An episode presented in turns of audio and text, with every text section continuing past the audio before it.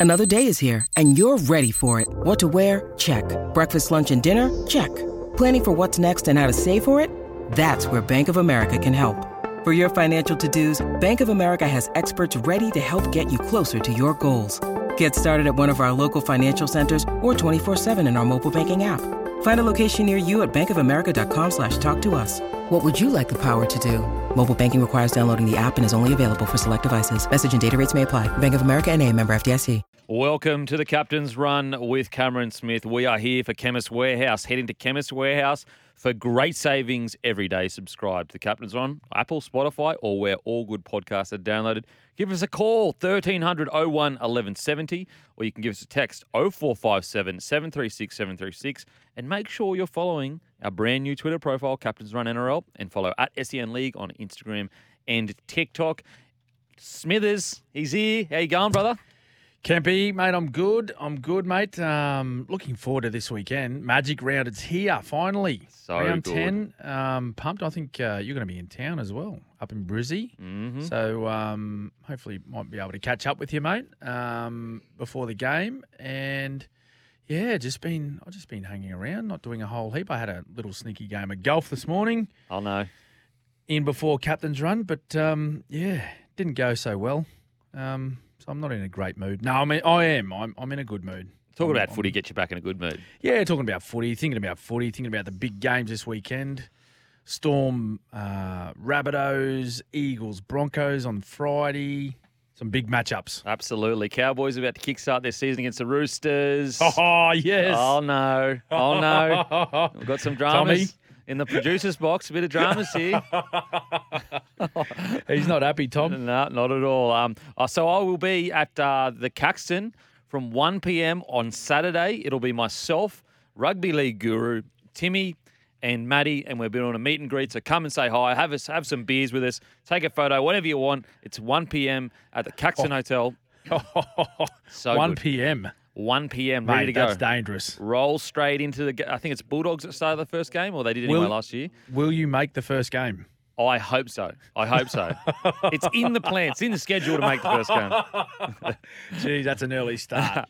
very early, very dangerous. So get down, come say hi. We're giving out free bloke merch when you get down there as well. So, so to a special lucky few, we'll be handing out free bloke, bloke merch to celebrate the bloke community. That's at the Caxton, 1 p.m. I'll also be uh, the Caxton Street Brewing Co. on Friday at 6 p.m. with Hello Sport.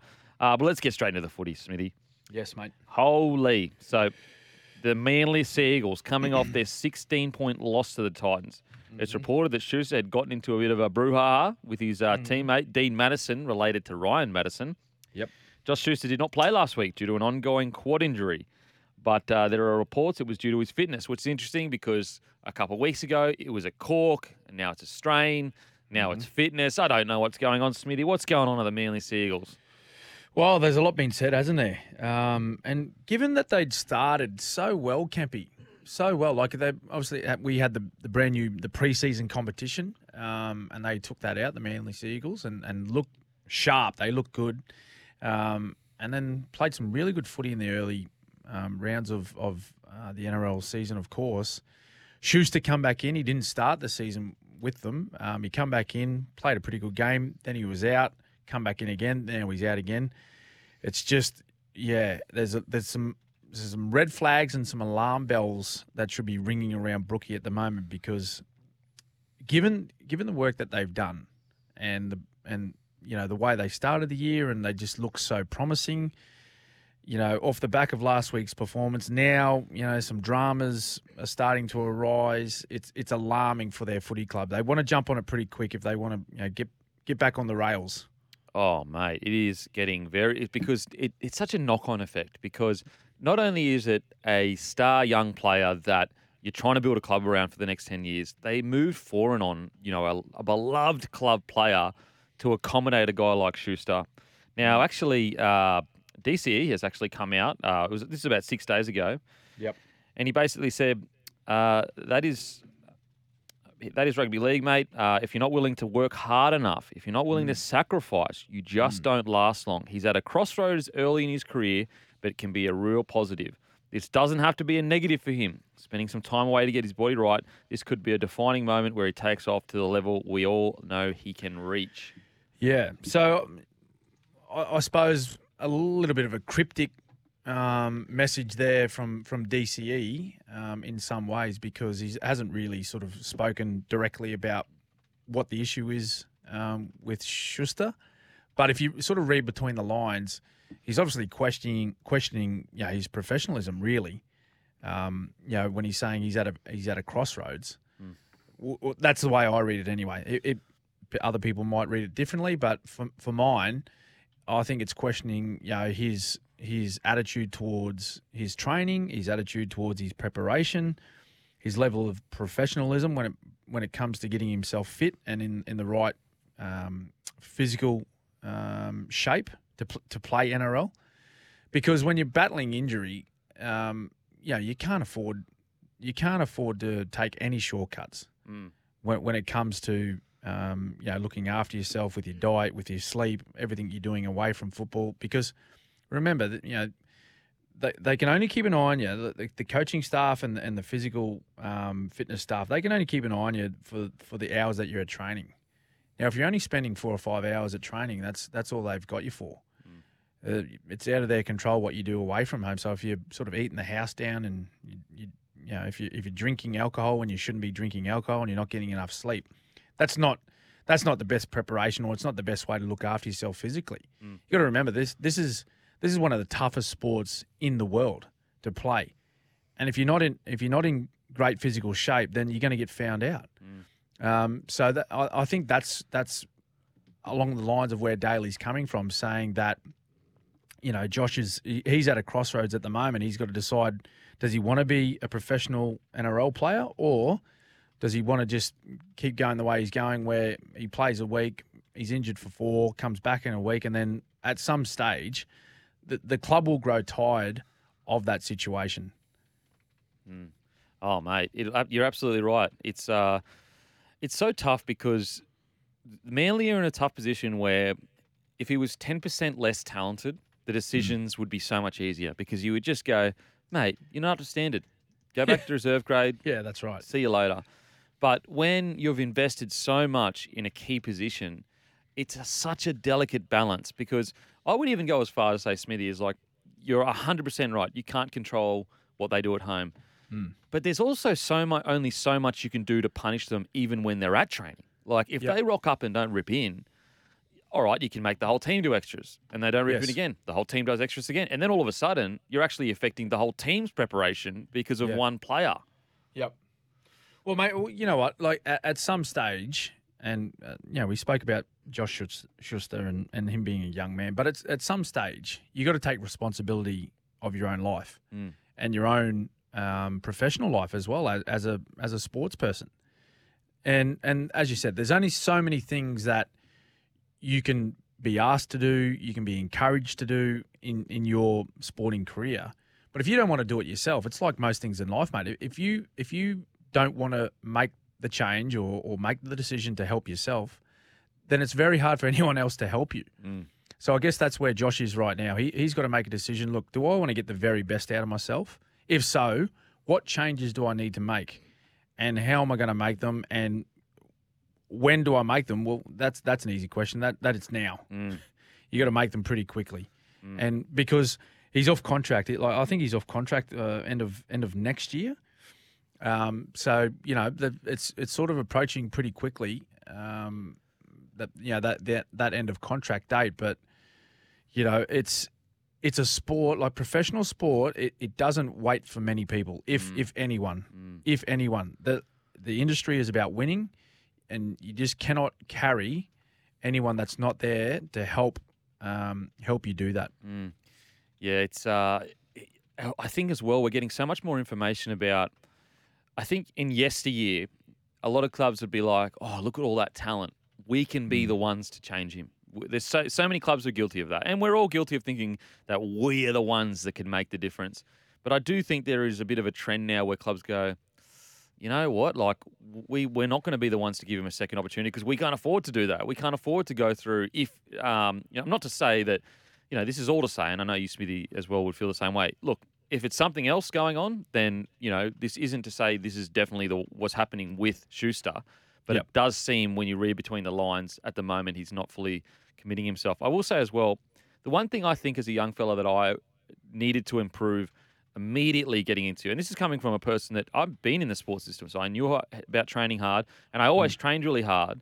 But one thing I had to learn real quickly is like to stop blaming other people for everything. Like anything that bad happens to me, something bad goes on in my life, uh, anything really. I didn't get selected or I didn't get the position I wanted. You know, when you're younger, you're very quick to go, oh, that's unfair, rah, rah. I think Yeah. as you get older, you kind of learn, no, no, it's all in my control. It's all my fault. Yeah. Well, mate, there's certain there's there's absolutely certain things in your life that that are out of your control, right? And they're they're just going to happen. The things you can control are, are the things that um, that make the most difference to yourself. And and when it comes to you know particularly sport, it's it's all about taking care of yourself, um, both at training and and mostly away from the field. That's where that's where you need to be professional. That's where you need to make good choices and and choices that are going to help you um, be the very best you can be every day. So, um, mate, yeah, I'm with you. Like, it, it, it's easy, particularly for younger people, to point the finger all the time and just and say, "Well, that's not my fault. You know, that's because he did that, or that wasn't fair, and now I'm going to kick stones." Well, it's best just to get on with it. Mm. Find a way, find a way to get yourself back into tip top tip top shape. Be at your very best, and force force your way back into the picture of playing first grade. Mm. I'll never forget, you know, the moment that kind of clicked for me. I was at the Warriors, I was struggling, and as I said, always trained, you know, really hard, all that kind of stuff. But I was, you know, looking outwards towards why things weren't the way they were. And the great Brent Tate went over to his Oh, house for a dinner. Tate dog. the Tate dog, angriest man in rugby league, but also one of the best men in rugby league. Um, and he pulled and he put, Yeah. he got, invited me over for dinner. He knew I was a bit lonely over there, new country, whatever. And he said exactly what you just said. He said, mate, everything that you can't control is no point worrying about it. You just need to be the best you can be at what you can control.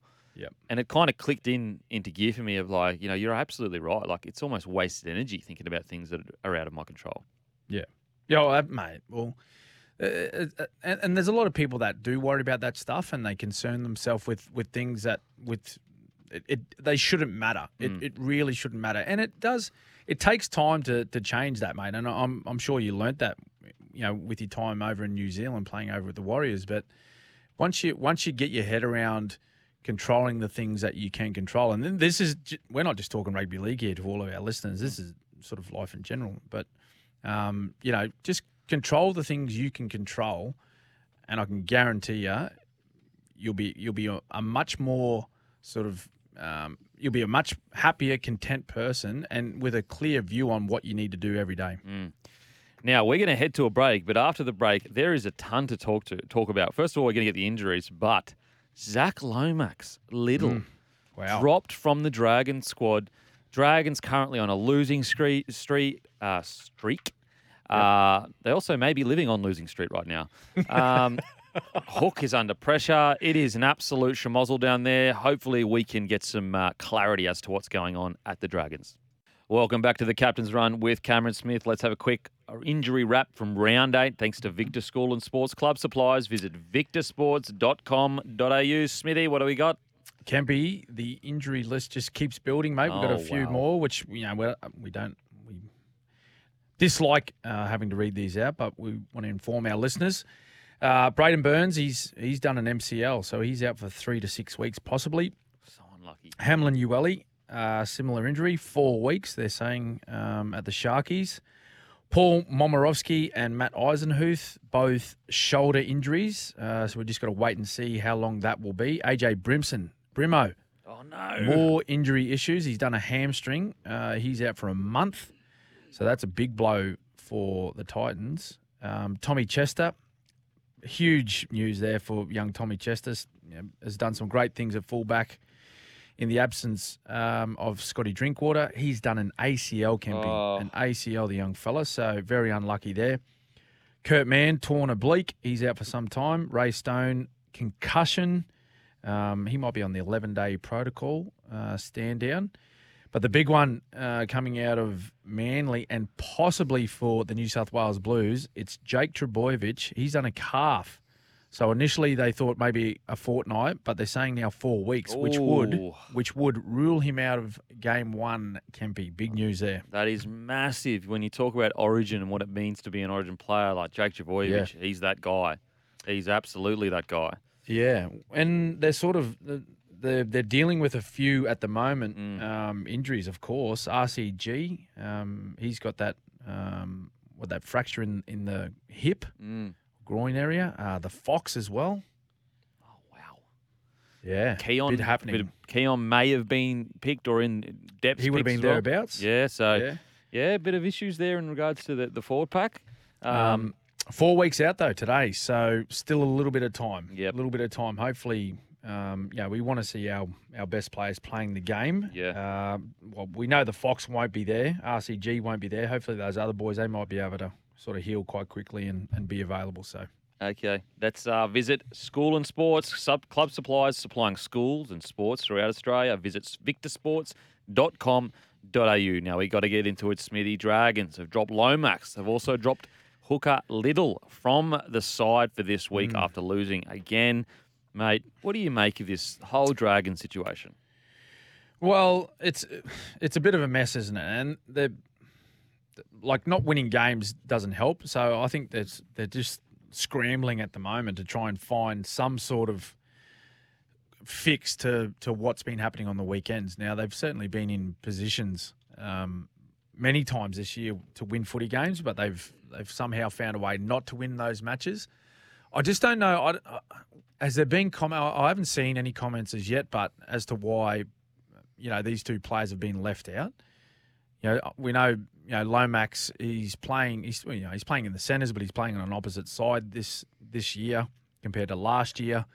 Um, Jacob Liddle, he's been he started a couple of games at nine. He's come off the bench. I'm a little bit surprised actually that he's been left out. Oh, mate. I, I actually, you know, I thought he would have been the best option to start as nine, um, and have Moses Mbye come off the bench as a as a utility player. But um, yeah, Hook and, and the rest of the coaching staff they've opted to to leave these two players out, which is you know without any sort of explanation. Not not that not that we need one or we deserve one, but um, not knowing as to why those players are out. It's it's really hard to comment because going off just just going off you know numbers and stats, and then they're not the be all and end all, Kempy, as you know. But looking at Zach Lomax's game compared to last year, that they're not too different as far as you know his his involvement and his running meters and his defense. The, the one big difference, of course, is his goal kicking. Mm.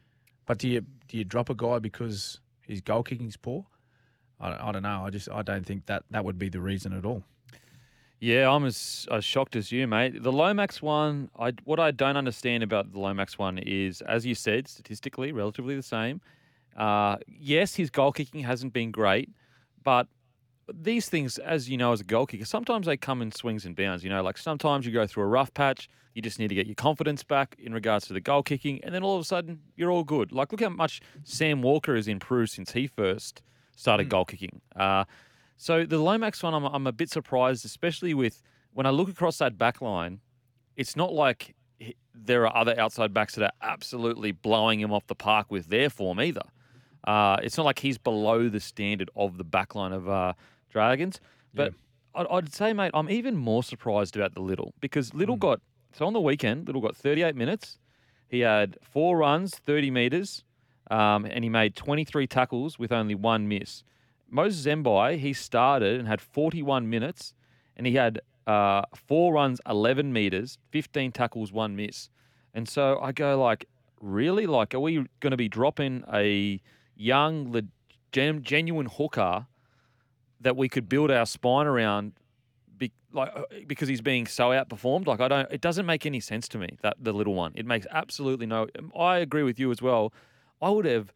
I understand you don't want to start in round one because Moses Mbye has experience and you get the experienced guy in there to make sure there's a standard set in regards to the NRL players. But after seeing him for at least one or two rounds, he would have became my starting hooker because what I'm not understanding is if you're trying to build for the future and you're trying to look, they're not going to win the premiership this year. Like that, Yep. you know, it's it's unfair, uh, unfortunate for Dragons fans, but it's not going to happen. So Yep. why not? Do similar to what the Bulldogs are doing right now. They've also basically come out and said they know they're not going to win a premiership this year, but we're trying to build a spine for a premiership in three to four years. Why don't the Dragons do that too? Yeah, yeah, I don't. Yeah, I'm I'm I'm confused as well, mate. So so they've named so Jayden Sullivan's been named on the bench. Now we know he's a half. Like, is he? Will he be used as an interchange nine Yeah, with, probably. with Mbye? Yeah, probably. So you know, there, there's another there's another big positional change for him, um, and for the for the team. Like you, uh, like you're sacrificing one change for a big change in in the footy side. It's oh, to me, I just think that they're searching for a win.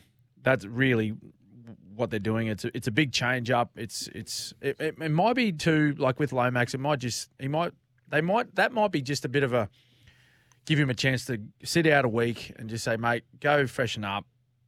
Um, you know, get your mind clear about your footy, and and he'll come back in in a fortnight's time. Like we'll have to wait and see. That might be the case.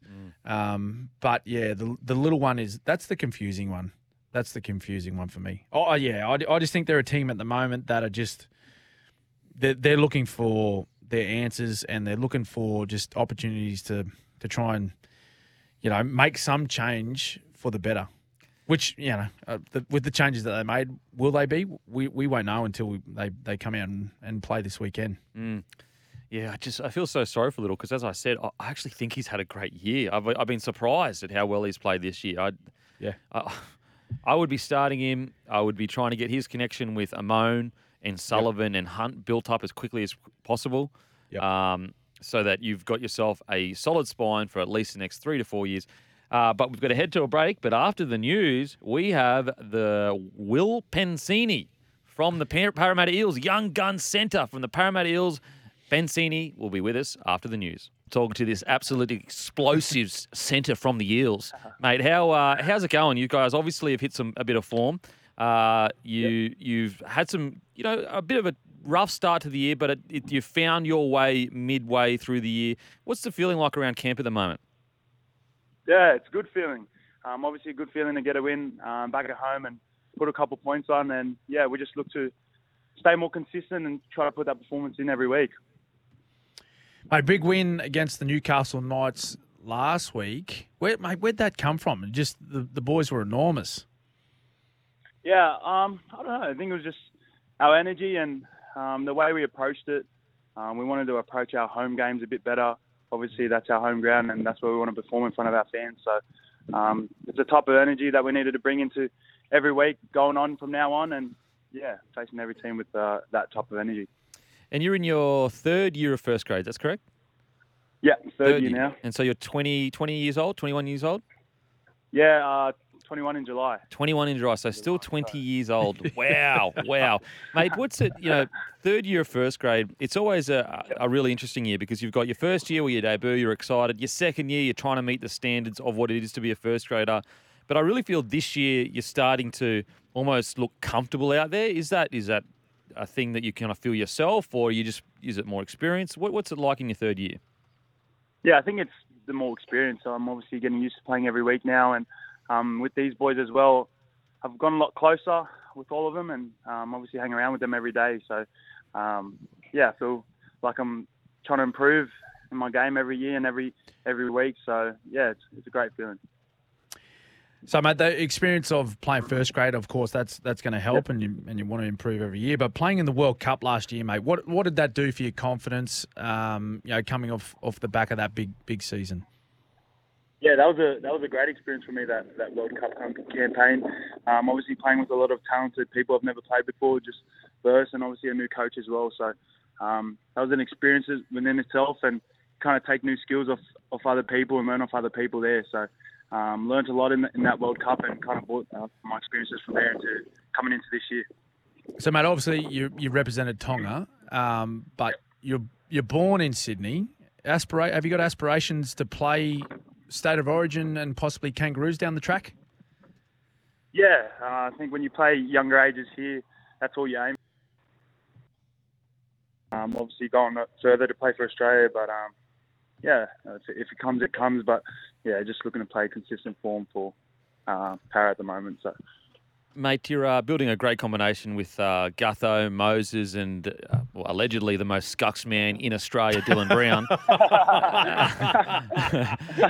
how do you, how Don't do you, tell him that. Oh, mate, seriously, the scucks levels are off the roof, out of, mate, they're out of this world. Um, mate, what's it like? Do, do you feel like that timing and that kind of anticipation of each other, the way you play, is just getting better and better and better?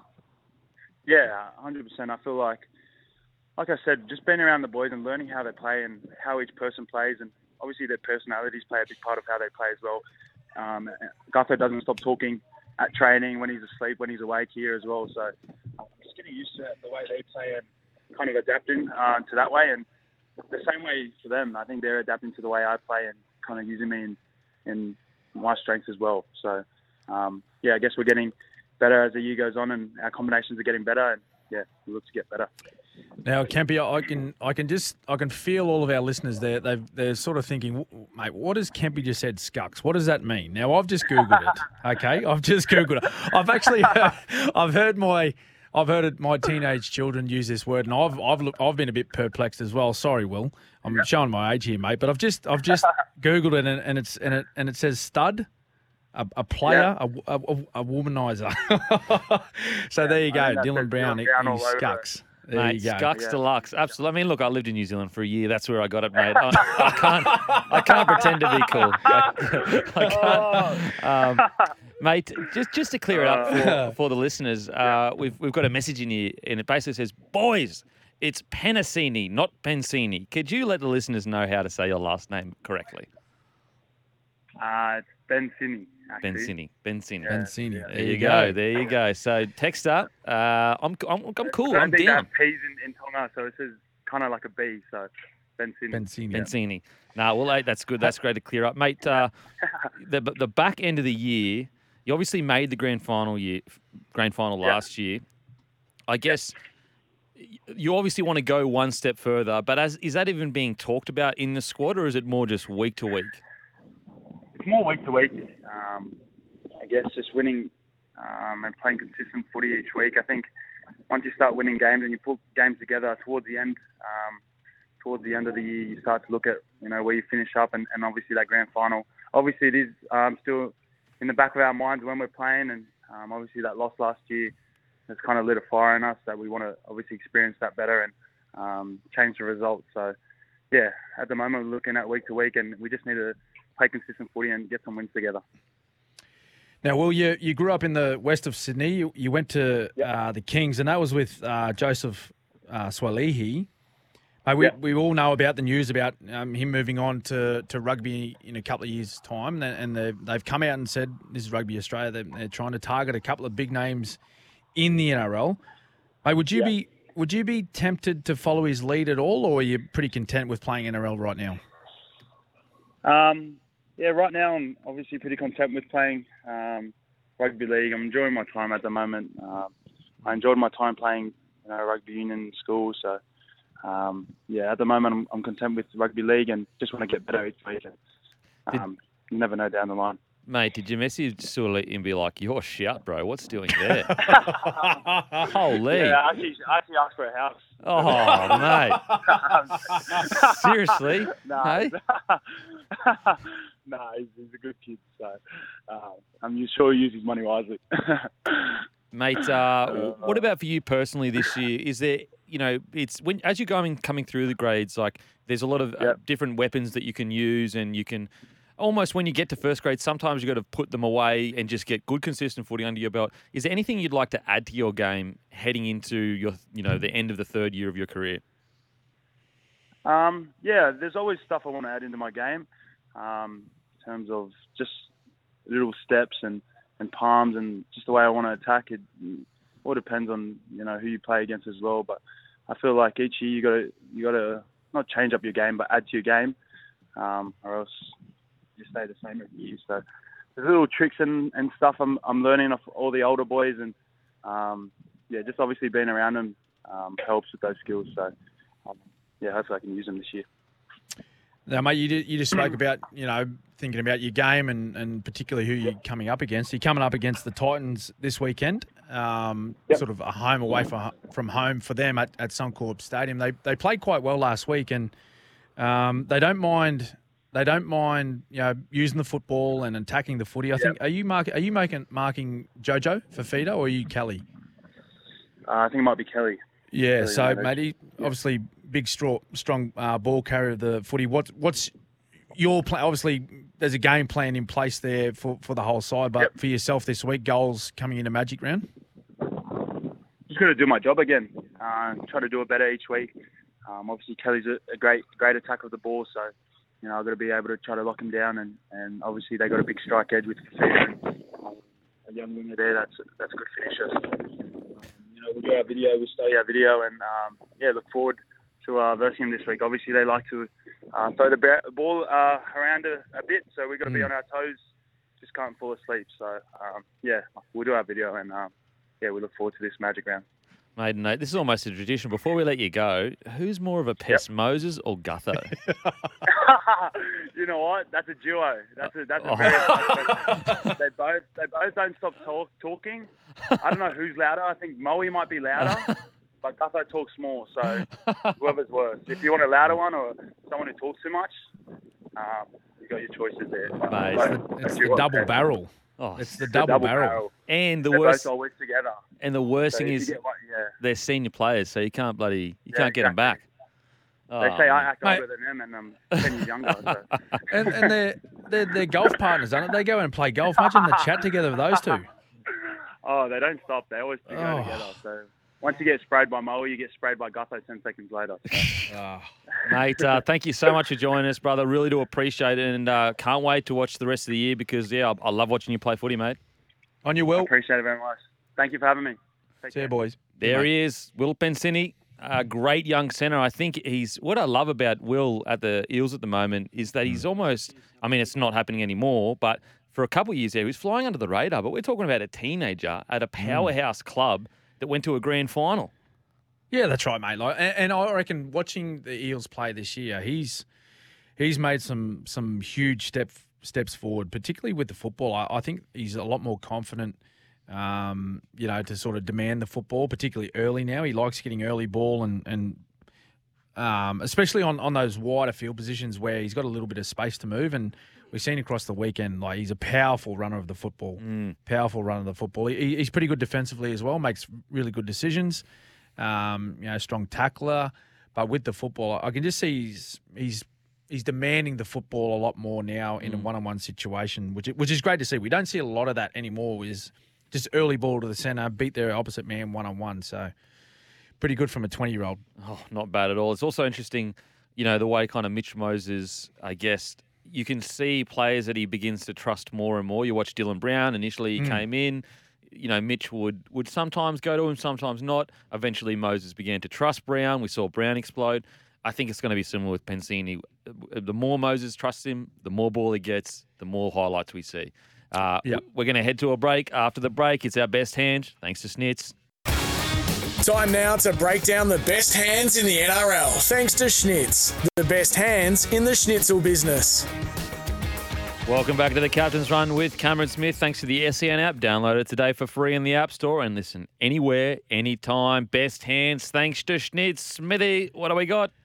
Uh, thanks to Schnitty, he's one of our great partners here, the captain's run. Uh, one point to Kyle Feldt. Um, of course, this is Cowboys versus Sharkies. Really, only one of the very few highlights for the Sharks that night. Had a bit of a bludger of a game, but Kyle Feldt palming off Ronnie Ronaldo Mulitalo uh, to score.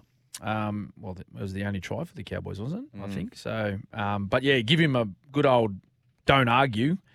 And Ronaldo Mulitalo, he went tumbling off into the turf. Mm. But he had the last laugh, of course. They had a big win, Sharkies. Mm-hmm. Two points, Dane Gagai. His one-handed tap on for Dom Young to score against the Eels. I know I've said this a few times, but how how good's that skill? That particularly centres are showing these days where they get that pass sort of from a sweeping fullback or a half out the back and they just got to bat on because there's a, a, a charging winger, a jamming winger coming to break a couple of ribs. Mm. The bat on to their outside man to score points. Dane Gagai, well done, mate. He's in pretty good form, actually, Dane Gagai. He's in great Uh, form. Great form. But three points, three points, and very well deserved. This this bloke was possibly one of the better players in the entire round. Campbell Graham. Don't know if you've seen this one um, against the Broncos, but they they've been peppering that I saw that it. right hand side. No, no, sorry, Campy. I- I'm talking to our listeners, Oh, not sorry. you. I know you were. I know you were watching very closely on this game. I knew you were watching. Um, but it was. But it was a. uh, now, I don't know if it was a set play or whether it was just a little bit of ad lib at the end. But Mm. um, Campbell Graham, he got he got a nice pass to the outside. Cody Walker looked like he was sweeping out the back um, of Campbell Graham, but they went short to Campbell Graham. But then Cody just held his run up and then appeared back on the inside. And Campbell Graham just giving that nice little pop pass back on the inside, almost untouched to go over and score against the Broncos. Three points Mate. to Campbell Graham, mate. Ouch. Ouch. Uh, mate, you will know what I love about that play is if it's executed perfectly, the only way it can be defended against is if it's pre-read by the defense Yep. because of spacing. You know, there's Yep. there should be at least a meter or two between you and the next guy. It's Yes. executed to perfection, there's nothing you can do to stop it. Yep. And and it's a good play. It's a good play to use the way they did where they they threw some set plays at the Broncos, some you know, some sort of structure at the Broncos earlier, and it looked exactly the same as those Mm. earlier plays. So the Broncos just went, Oh, well, here comes that play again. And and to the point just before Campbell Graham passed it back on the inside, they actually defended it well. They'd sort of they'd taken care of the play, but with the, with the way that they changed it right at the end, they put that little variation on the end of it where Cody held his run up and turned back up on the inside. That's yeah, it's just open space. So yeah, that's um, that's a play that the uh, well, it's going to be the Melbourne Storm this week that they're going to have to look out for. Oh, what a game. Rabbitohs v the Storm. Unbelievable. And I mean, the Rabbitohs talk about Oh, they are just in such a good place right now in regards to the talent they have, the roster they have, the way they've brought people through the ranks. Anyway, you can get to that later in the in the show. But after the break, we'll wrap up the first hour. Welcome back to the Captain's Run with Cam Smith. Smithy, we got some text there, mate. We've got a we've got a, a few actually. Uh, Kempy, keep them coming in, guys, please. 0457 736 736. Uh, this one, hey, Beacon Goat, love this time of week. Boys, I'm a mad Broncos fan. I feel Bronx have been a team that dominate a half but don't put a dominant 80 minutes in. What will it take to fix this? And can we make the grand final? I'll send that one to you, Kempy. Ooh, I mean, we definitely can. We've got the squad, we've got the the form. Uh, in regards to how do we fix playing an 80 minutes game of footy, well, I just think that there seems to be a tendency, and I'm not sure whether it's directed from coaching staff or players or whatever, of attack, attack, attack. Like any any half chance you can think of or take, do it. And I think that we just need to tweak that a little bit. Look, that's good. It's worked for us so far, but like just a little tweak to go, hang on a sec, this this you know, not like a play that is 20% chance of coming off, maybe mm-hmm. I'll just hold the ball and trust in our defense or trust in our ability to score points later. I think that's the tweak we need to make. What do you reckon, Smithy? Yeah, look, I'm, mate, I I think they they've got a good enough side. I, you know, last week, I'm happy to give them uh, a little uh, pass on, on on last week's effort, given they were they were missing a couple of key players. Ezra Mam's been fantastic. Payne Haas, of course, we all know what he's about. Corey Oates as well, mate. Big out for the Broncos. Look, when they're all fit and firing and they're and they're playing well, I I, I think they're a um they're they're definitely a premiership threat. Definitely a premiership threat.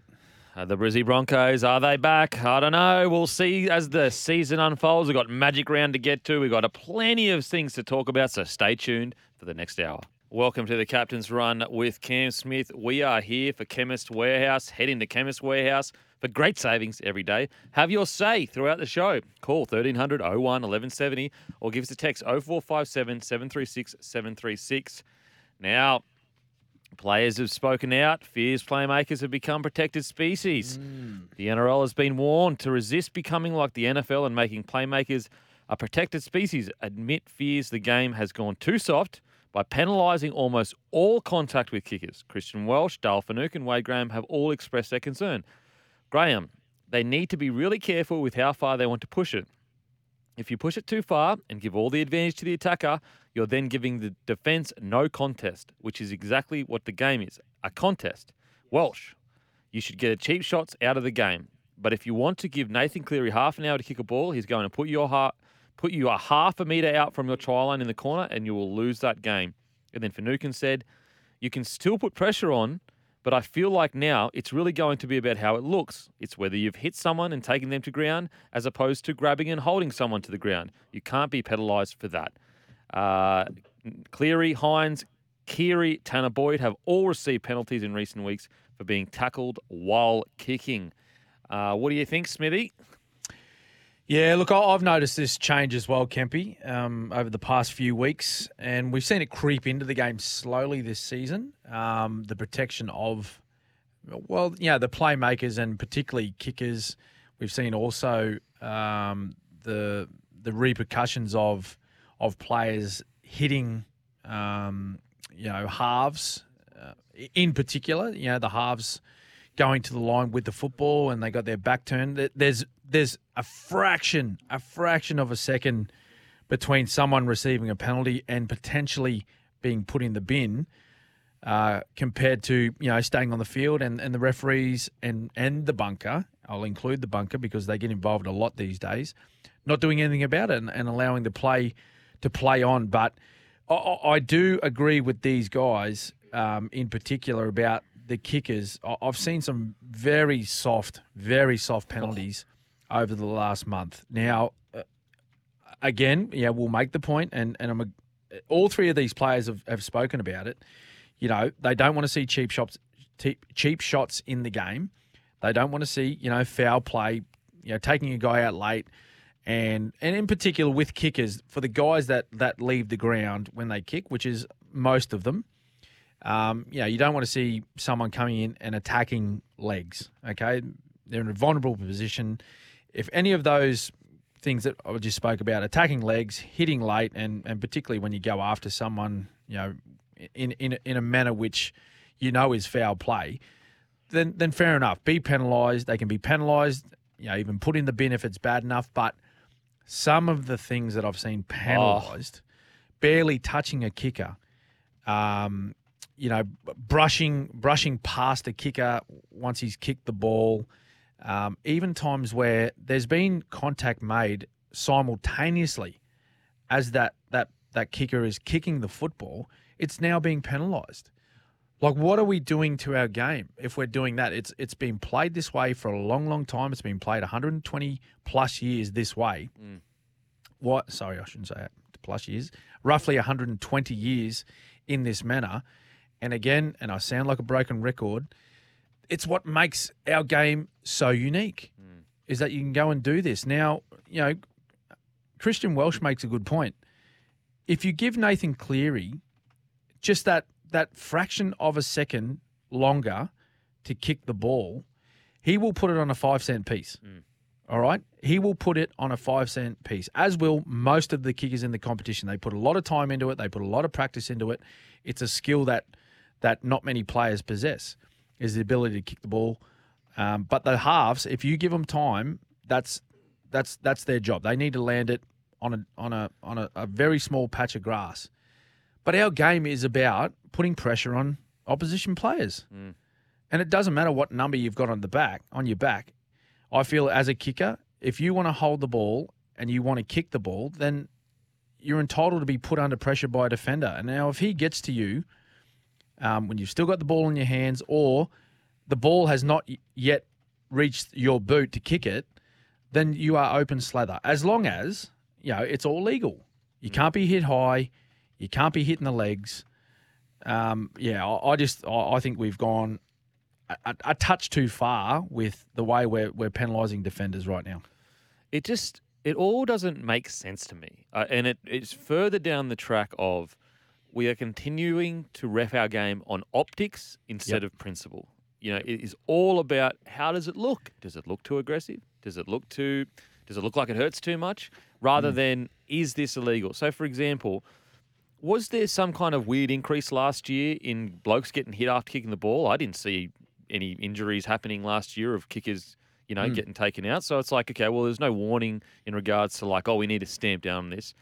Uh, you know, and also, let's say a ball bounces and I jump up to catch it. Yes. Wingers aren't allowed to go. Oh, don't tackle me. Don't ta- No. don't smash It's my play ribs on. apart. It's play on. Smash me up. Like that's that's why we wingers get called brave in those situations Mm. because we are willing to jump up, expose ourselves. Whereas kickers, for some bizarre reason, because they've all they they know now, if I just jump in the air as I kick, I can't be touched. Yep. I I, I think, and it, it goes without saying, as you said, Smithy, we all agree. Let's protect the kickers. Let's protect the legs. Let's make sure all these cheap shots are not in the game. Yeah. But if yeah, you guess Yeah, me. no, no, I was just going to say, mate. Like, I agree, and everyone I talk to, like, so I'm, I'm, I'm around, you know, sort of the junior footy clubs and, um, you know, the state league competitions, and just people in general that are rugby league fans. They all, they're all of the same opinion. I haven't had one person come up to me and say, "Geez, I love that a new initiative that the NRL have got, and the way they're officiating these games and blowing penalties for kickers being touched. Like, they just, they, they're confused. Mm. Why are we making these changes? And I, and I don't know. Actually, I don't know if we've had a clear explanation as to why these changes have uh, have been made. Maybe maybe they are because of what you're talking about, Kempy. Does the NRL not want our game to be played aggressively anymore? Mm. Do, Yeah. Does it? Do they not? Do they not want? Like I get it. They, you know, things small things have been mentioned about protecting players, and it's about player safety, and you know, defenders have to have a, a level of um, what what what what's what have they been saying? They ha- they have Duty to of care. uh, yeah, they have to show a level of, of duty of care towards opposition players. I, you know, that I can't remember ever walking on the field thinking, you know, geez, I have to cradle people to the ground and make sure that, you know, I'm not making them uncomfortable or, or in some some cases they may get injured. I knew that myself as a player. You knew that yourself as a player. When you walked on the field, you might get hurt yeah. as long as it's not through like illegal um, types of play, Mm. then you know because you knew you had an official to look after that. You knew there was there was things that happened post match with you know match review committees and, and whatnot. But you know, like please, like some of these things that we're now penalising and we're ruining. I'll tell you what can happen. Like we are coming up to a huge weekend of footy, Magic Round. Okay, you and I are both going to be up there. Saturday is a sellout. There's going to be huge crowds. There's going to be, you know, a massive amount of people, over 100,000 people going through the gates across the three days. We don't want to see a weekend of unbelievable football ruined by just mass penalties. Yeah, yeah, I, I totally agree. I totally. in uh, the thing that's frustrating as well, and maybe they did get wind of it, but to my understanding, what I don't understand about these big uh, crackdowns on certain things Mm. are the NRL going to clubs in before the preseason starts and saying, just so you know, we've got all this data saying that our kickers are getting jammed after and blah blah blah. Just so you know, if you touch them, blah blah blah, you need to change your technique in this, this, and this. Yep. Even like a couple of years ago, or might have been a year ago at Magic Round when the head high thing came in, the players had no time to prepare for that. No time to try to change their technique. And so I Mm. feel like e- even if you go, all right, NRL, we totally agree with your direction. We go, yep, we totally agree with it.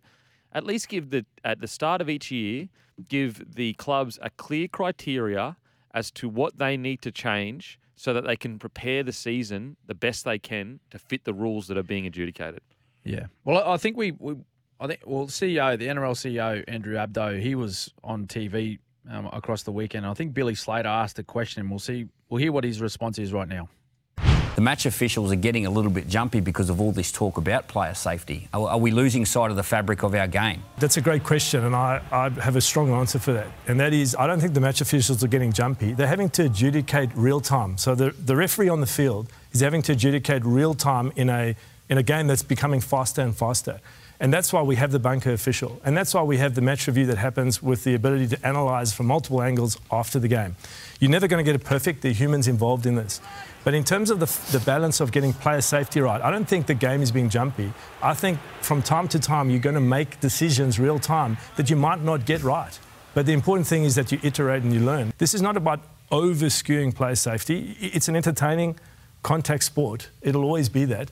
But you know, the talk of us getting soft, I think it's ridiculous. If you go and watch a rugby league game live or on television, there's nothing soft about our game. But what we do have to do is be doing everything possible. Don't look at it through a player lens or a fan lens only. Look at it on balance and say, what is the professional standard we want for our sport going forwards? There he is, Abdo. Uh, I've got a lot of thoughts about that, but I'll Smithy, Yep. let me let me know your thoughts, mate. Yeah, well, I guess you know Andrew Abdo. He's um, that that yeah, that's fine. That's his opinion as CEO, and I'm sure that they've looked into a lot of incidents throughout the the season and last season, of course, and they've got their own data. But you know, he he spoke about you know the game is getting faster. I'll talk about that first. The game is getting faster because the the NRL um, and the commission have changed rules. The players haven't done it. The coaches haven't done it. The fans haven't done it. The NRL have introduced new rules, which they wanted the game faster.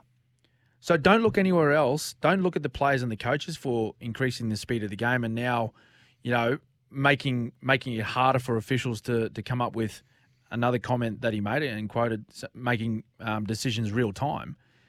That's the NRL. That is that is a direct result of the NRL changing rules, like the set restarts, um, like bringing play the balls into the into you know certain parts of the field when the ball goes into touch rather than scrums. Of course, the game's faster, but that's what they wanted. Mm. They made they made a clear decision to change the rules, which sped up the game. Now that's not the players' fault. Mm. It's not the coach's fault, and certainly not the fans' fault um, for for that happening. And yeah, he spoke about you know the officials having to make um, make decisions real time. When have they not had to make the decisions real time? Mm. They've done that, as I said, in the existence of our game. Mm. I, I, don't think it takes away the fact that I, I, I, certainly believe that we are getting very jumpy, and and and and it's most certainly around, um, you know, players being injured. It's like they're trying to change our game and and have certain rules in play to to stop injuries mm. to minimize injuries, which in a sport like ours and for the things that make it so great, I don't know how you can happen, how that can happen. I think fans understand that injuries are a part of our game. I think coaches understand that injuries are a part of our game. And most importantly, players know that injuries are part of our game. As long as it's not due to foul play or illegal play, I think everyone I think everyone involved in our game, from a fan point of view, coaching, players, whoever it is, I think there's there's a sufficient level of understanding that injuries will happen in our sport. Mm. Yeah, I agree, mate. As we said, like it's this optics thing. Uh, there's a couple things, and uh, look, uh, Abdo's job would be that hard. Seriously, like trying to keep yeah, so many different parties. Of course, you know, that's a given. But there's a couple of things that I I felt that he, I guess, conflated a bit.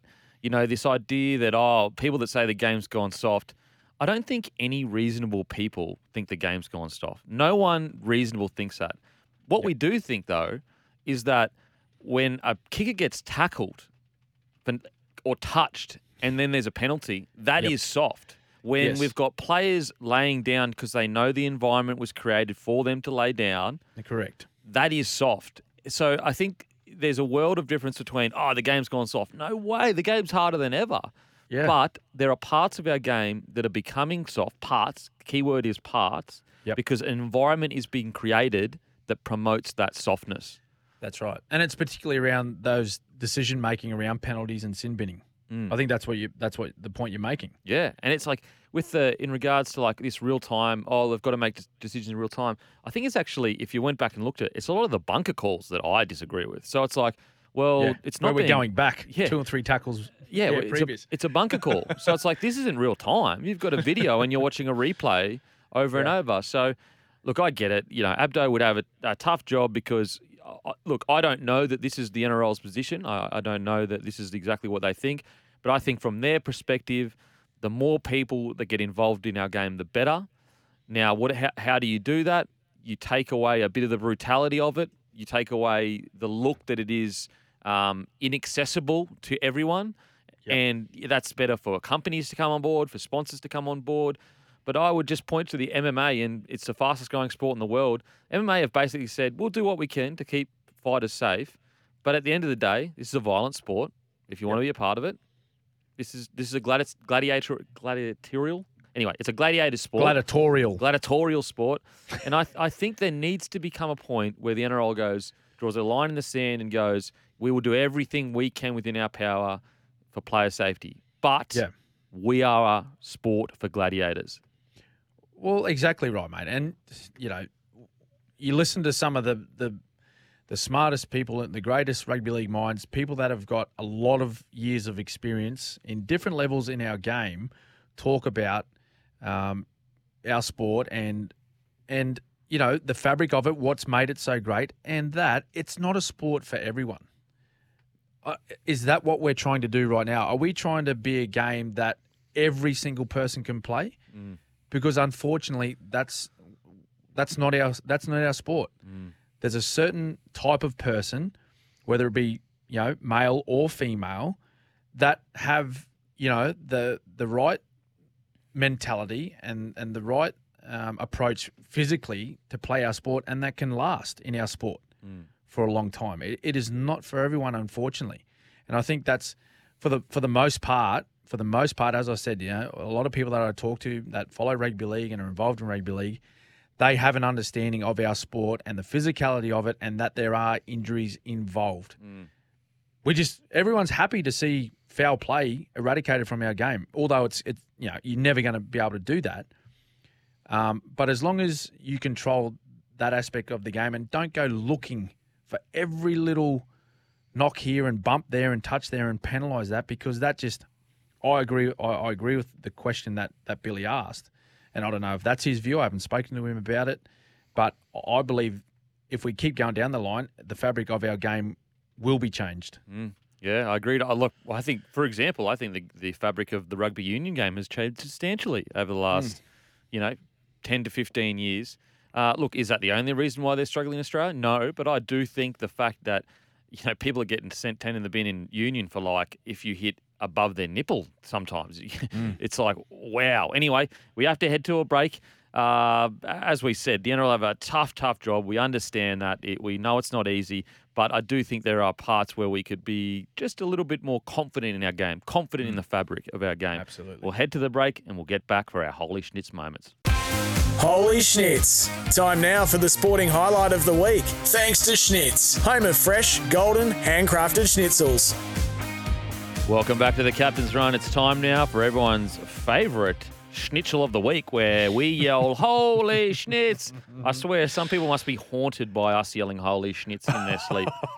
it's, it's a sleep paralysis demon. It's just me ah. yelling Holy Schnitz in the corner. Smithy, what was your Holy Schnitz moment of the week, mate? Uh, my holy schnitz moment, right, was on the weekend. It was um, Saturday evening. So you could probably pick where I'm heading with this one. Um, just flicking, you know, through a few stations, watching a bit of footy here, watching a bit of footy there. And all of a sudden, the West Tigers have managed to win their first game of the season and against the reigning premiers, the Penrith Panthers Wow. in a in a, a monsoon of rain um, at at Bathurst. Uh, yeah, that and I just went holy schnitz, Oh, yeah. Seriously, what a like win. proper, proper holy schnitz. Hol- Oh, just great for the club, mate. Yeah. Great for the club. Great for the fans. Fantastic for the players um, to get just to get that monkey off the back, and and what a team to do it against as well. Mm. Like you could see the elation on on the players after when that full time siren went. They just knocked off the reigning premiers, the team that have, has been the benchmark for a long, long time, um, and to get a win the way they did was just so good. mates. It just wins like that. I know it sounds a little bit silly because they haven't won a game for the season, but wins like that are really why you watch rugby league. The massive underdog against the reigning premiers, like it's almost.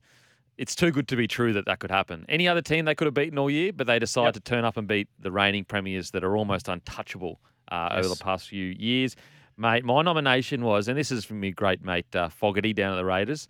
It's a positive and a negative. First, I yelled, Okay. holy schnitz when they there's a minute to go. They got field position down at the Dolphins end, Yeah. and they're just spinning it left to right. And I'm yelling, Yeah. holy schnitz, just take the field goal, bro. Just take the field goal. what were they doing? What's Adam doing? um, and then I yelled, holy schnitz again, because Adam, uh, not Adam, Fogarty then turns around. He kicks a field goal to win the match. It's his first ever field goal to win the match, and I love that for Fogarty. Give him some confidence. He's slowly building, uh, I guess, his connections to the players around him at the Raiders. So two holy schnitz in one game for me. First was a bit of a like, holy schnitz, just take the field goal, bruh. Second was, I'm so happy for you, mate, because that was a really, really important win for the club. We saw White at the end of the game and Ricky Stuart in tears. That's how much it meant to them. And Fogarty was the reason for such a, an emotional win for the club. So I'm stoked for him. Big weekend for the Raiders. Obviously, a lot of news around that. But uh, yeah, great to see Jamal knock that one over and get a really close victory in the end. Got that winning taste right now? Schnitz, handcrafted schnitzels made fresh and made just for you. We'll see you after the break. Head into Chemist Warehouse for great savings. NRL expansion. There's a bit of chat there about a second team in Victoria. Look, I just wanted to quickly throw it out there. I don't think this is serious. I don't think a second team in Victoria would be a good idea. I think it might just be a bit of a tossed out idea. What do you think, quickly, Smithy? Yeah, no, I reckon it's just been thrown out there just to get a get, get a gauge on the response. Look, if we're going to expand, it's not going to be down in Victoria. Look, the, the Melbourne Storm they're celebrating their 25th uh, anniversary this year, Kempy, and they're still they're still making ground down in Victoria as as a as a premier um, sporting organisation. I know they've had wonderful results over a long period of time, but you know they've just started to gain that traction in a state that that doesn't really recognise rugby league um, on on all different levels. They're starting to build the junior system up around um, the city and and of course around the state. Um, so I think at the moment, Victoria, of course, it, it wouldn't be the right place to add another team as another we don't want to add a competitor to the Melbourne Storm in the sta- same state. They're already competing against a whole heap of AFL sides, um, which which they all have a um, respectful uh, connection with with each other. Um, but you know, I think elsewhere is where we'll be looking for a, a new side in the future. Mate, if the Melbourne Storm can be as dominant as you guys have been for 20 years and we're still only slowly making ways in Victoria. That's right. What do you think a new club that, that can't even make the eight's going to do? Yeah, well, that, that's right, mate. Like we we need new players, of course, and we're, we're bringing in a new. If you bring in a new team down there, then where what are you going to take fans from the Melbourne Storm to the new team? Yeah. Like, like where are we going to find that sort of fan base from? I, yeah, look, I, I, think it's, I think it's just been tossed out there to gauge some sort of um, response from it. But if we're if we're going elsewhere, I think another team in Queensland or possibly Perth, Adelaide. Now, strugglers the Knights, Kalyn Ponga concern. In 43-12 loss to Eels, the Knights missed 61 tackles. Ponga also struggled, making 13 tackles, missing eight, and having two ineffective tackles. Do you think moving Ponga to 5'8 has been good or bad for the Knights? Oh, well, it certainly hasn't been um, as successful as I guess they, they pictured it to be this season. Um, in 23, I think he's played. Uh, he's only played like four games, Kempy. So I know that's a little bit out of the rest of the team and the coach's control with um, you know the the concussion issues that he's had. He's played very little football really over the last you know nearly nearly year, like 10 to 12 months. I think he I think he's played only a handful of matches. Um, of course, last year wasn't wasn't long after the final Origin game that um, he played his last match for the for the season. He sat out with the rest of the year, didn't go on tour with with the Kangaroos. Um, had an early concussion this year, and then he sat out for a long, long time. So, in a way, like I feel, I feel for Kalyn Ponga also because you know he's just working his way back into um, the competition and back into the team as well. He, he's he'd be certainly be very rusty, although he's one of the most you know, complete players in, in, in the competition as far as his skill base and his understanding of the game. You know, anyone that spends that that length of time away from the sport, it's going to take time to get back into and and take time to be back to your best as well. So, look, you know, he, he wasn't a lone ranger out there, as you said. You know, the Knights missed sixty one tackles. That's just that's almost unheard of. It's a it's a very uncommon thing um, in in this competition. You know, there's been sort of regular occurrences of sort of mid 30s to 40s, but to to, to miss 61, um, it, it's that's that's a that's a day that they they'll, they'll want to forget. Do I feel that he's a six? Look, he, he certainly has the attributes to do that. He's he's got great speed. He's got nice hands. He can kick the footy. Um, but I, I think he's he's a one. That, that's just my opinion. You know, like uh, for me, he's an out and out fullback um, in in the NRL. Mate, outside of Latrell and Tommy in regards to battling Tedesco uh, for like the best fullback in the game, well, really, it's only been Ponga that's had the opportunity to do it. But Ponga's the only player that's come close to outplaying Tedesco in Origin Yeah, in the big games. in yep. the big in the big games. Now, obviously, as I said, Latrell and Tommy, if they had their opportunity, I'm sure they could do it as well.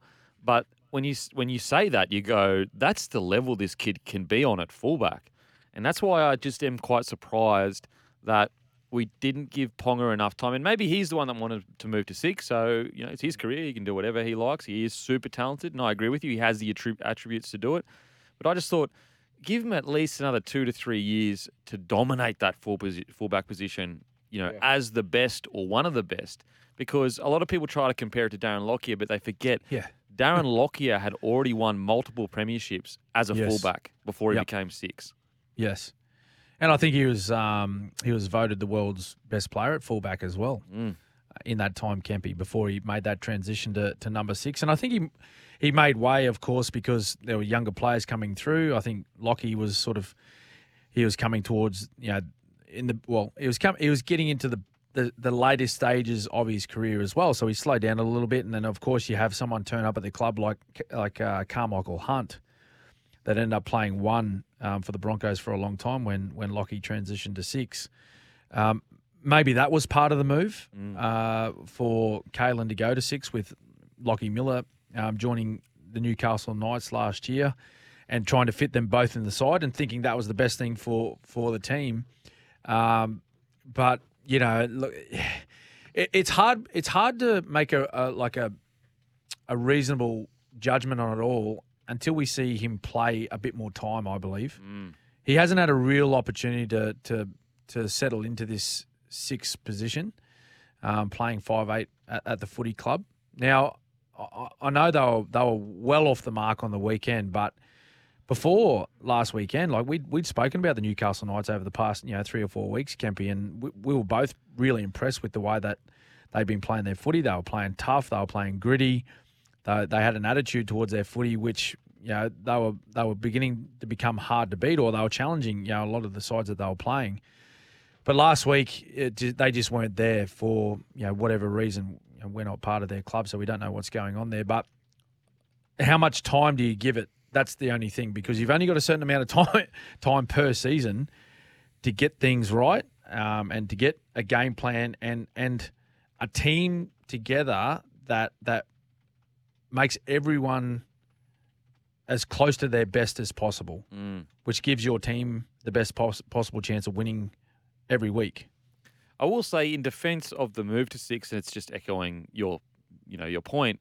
You know, Darren Lockyer took at least a season to get good, not get good, but get comfortable in the six role. He got smashed by the media about his Yeah. defence for at least a season. Yep. Um, Well, mate, well, mate, it's you you think about it, right? Like you think about when when you're when a young guy starts out as a fullback and he and he plays that position for let's just say six to eight years, um, maybe even a decade, like like Lockie did, and then all of a sudden you make a, a move where you're playing in the front line, defending in the front line is such a big change to what you've done, you know, those previous seasons that you've played as a fullback. Where yeah, sure, like you, you got to make tackles at fullback. There's there's there's no doubt about that. But most times, you're thinking when fullbacks make tackles, they're cover tackles. So you you know you're sort of tackling people from the side. Um, most times on your try line, you've got plenty of other players around you to help you. Um, not not saying that you know they can't tackle or they're not they're not brave enough. You know, I'm certainly not saying that, but it's a whole different technique and a different mindset when you put in the front line where you have to number one make decisions because you're defending multiple uh, ball carriers at the same time, um, and also when you've got, you know, playing in the halves, you've you've got back rowers weighing, you know, 105, 110 kilos running straight at you, and you've got to make a decision. You know, at last minute when they when they particularly when they receive a short ball from their half at the line, you've got to get your body in a good position to tackle them. Um, and and really, in, in Kalyn's defence, um, you know, on, on the weekend, it, it looked like it looked like a player that was a little bit out of touch with the game. That that's all it was. As in, as in, he hasn't spent a lot of time on the park, um, and he was just he, his timing was all off. You could you could see that his timing with his defense, you know, trying to take his body to the tackle, it was just all out of whack. So I'd like to see him on the park. You know, we'd all love to see him on the park. There's no doubt about that. I think just in general, we want to see him playing, but to give him a little bit more time to settle into that position because we've seen him play in the middle for Queensland. Yeah, Like remember when he in his I think it was his first game, wasn't it for Killed it. Queensland? Like he- he come on and played in the middle, yeah, and he was whacking blokes. yeah. So it's not like he can't tackle. So um, just give him time at that sixth position, I think, mate. I, I think also, you know, we often talk about attacking instinct. Oh, he's just so instinctual on the ball. He just can feel it. He can. He knows when a player's hips has turned out, where their eyes Mm-hmm. are. I don't think defensive te- uh, defensive instinct gets talked about enough. No, that's right. instinct of knowing, as you said, when to put your body in front, when not to, when to rely on your inside, your outside. You'd know plenty about it, Smithy. Yeah, no, that, mate. There's a whole there's a whole work of, of things that you need to put time into with, with your preparation and particularly your training. You got to spend time in that front defensive line to understand with your decision making, your technique, where to position yourself body wise. Where where you know you can almost manipulate ball carriers at time where you want them to run into. Mm. So that's a whole different set of skill that you need to learn, and and really, it takes time to develop those skills and really make them become automatic. So that's what he needs to do. Just spend some time there. We are going to head to a break. After the break, we share our rising stars in the NRL thanks to Bailey Ladders. Welcome back to the Captain's Run with Cameron Smith. It's time to see which young players are climbing up the Bailey ladder. Workside trusted for over 60 years, Smithy. Yes, mate. Uh, first nomination for our young player climbing the ladder, Klese Haas from the Titans. Wow. Uh, against the Sea Eagles, he's uh, he had one try, ran for 50 metres, um, made 10 and made 10 tackles. Well, he only spent 30 minutes on the field. He's only 21. Klese Haas, he's going he's going places. That young- man. I've seen him play live. Really, really impressive. Brother of Uh, Payne Haas? Yes. Yep. Yep. Younger brother. Um, not not quite as big right now, but he is a growing boy. Um, he'll he'll, he'll be pretty impressive if, he keeps at it, keeps working hard. Genuine big Um, shoes to fill. Yeah, genuinely. Yes, absolutely.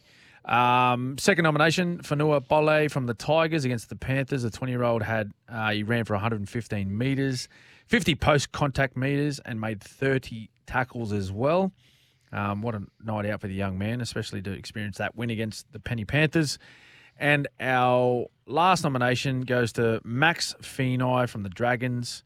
Um, of course, playing the Bulldogs. Um, uh, he's only 21. He had one try, one line break. He ran for 100 metres and had six tackle breaks. So one of the more stronger performers um, for the Dragons on the weekend. Kempy, Can I go a bit rogue and add my own one? go rogue, mate. I love when you go rogue. I'm giving four points, so I'm Yes. adding a whole new segment. Yep. Four points, Pole from the Tigers. I thought Oh, he was yes. outstanding on his Fullback. second game in NRL. I mean, and they get the dub, so he's 50% win rate right now. well done. So I thought Pole was outstanding from the Tigers. Uh, the good thing about Feagai is I don't think we've even seen close to his best Feagai from the Dragons.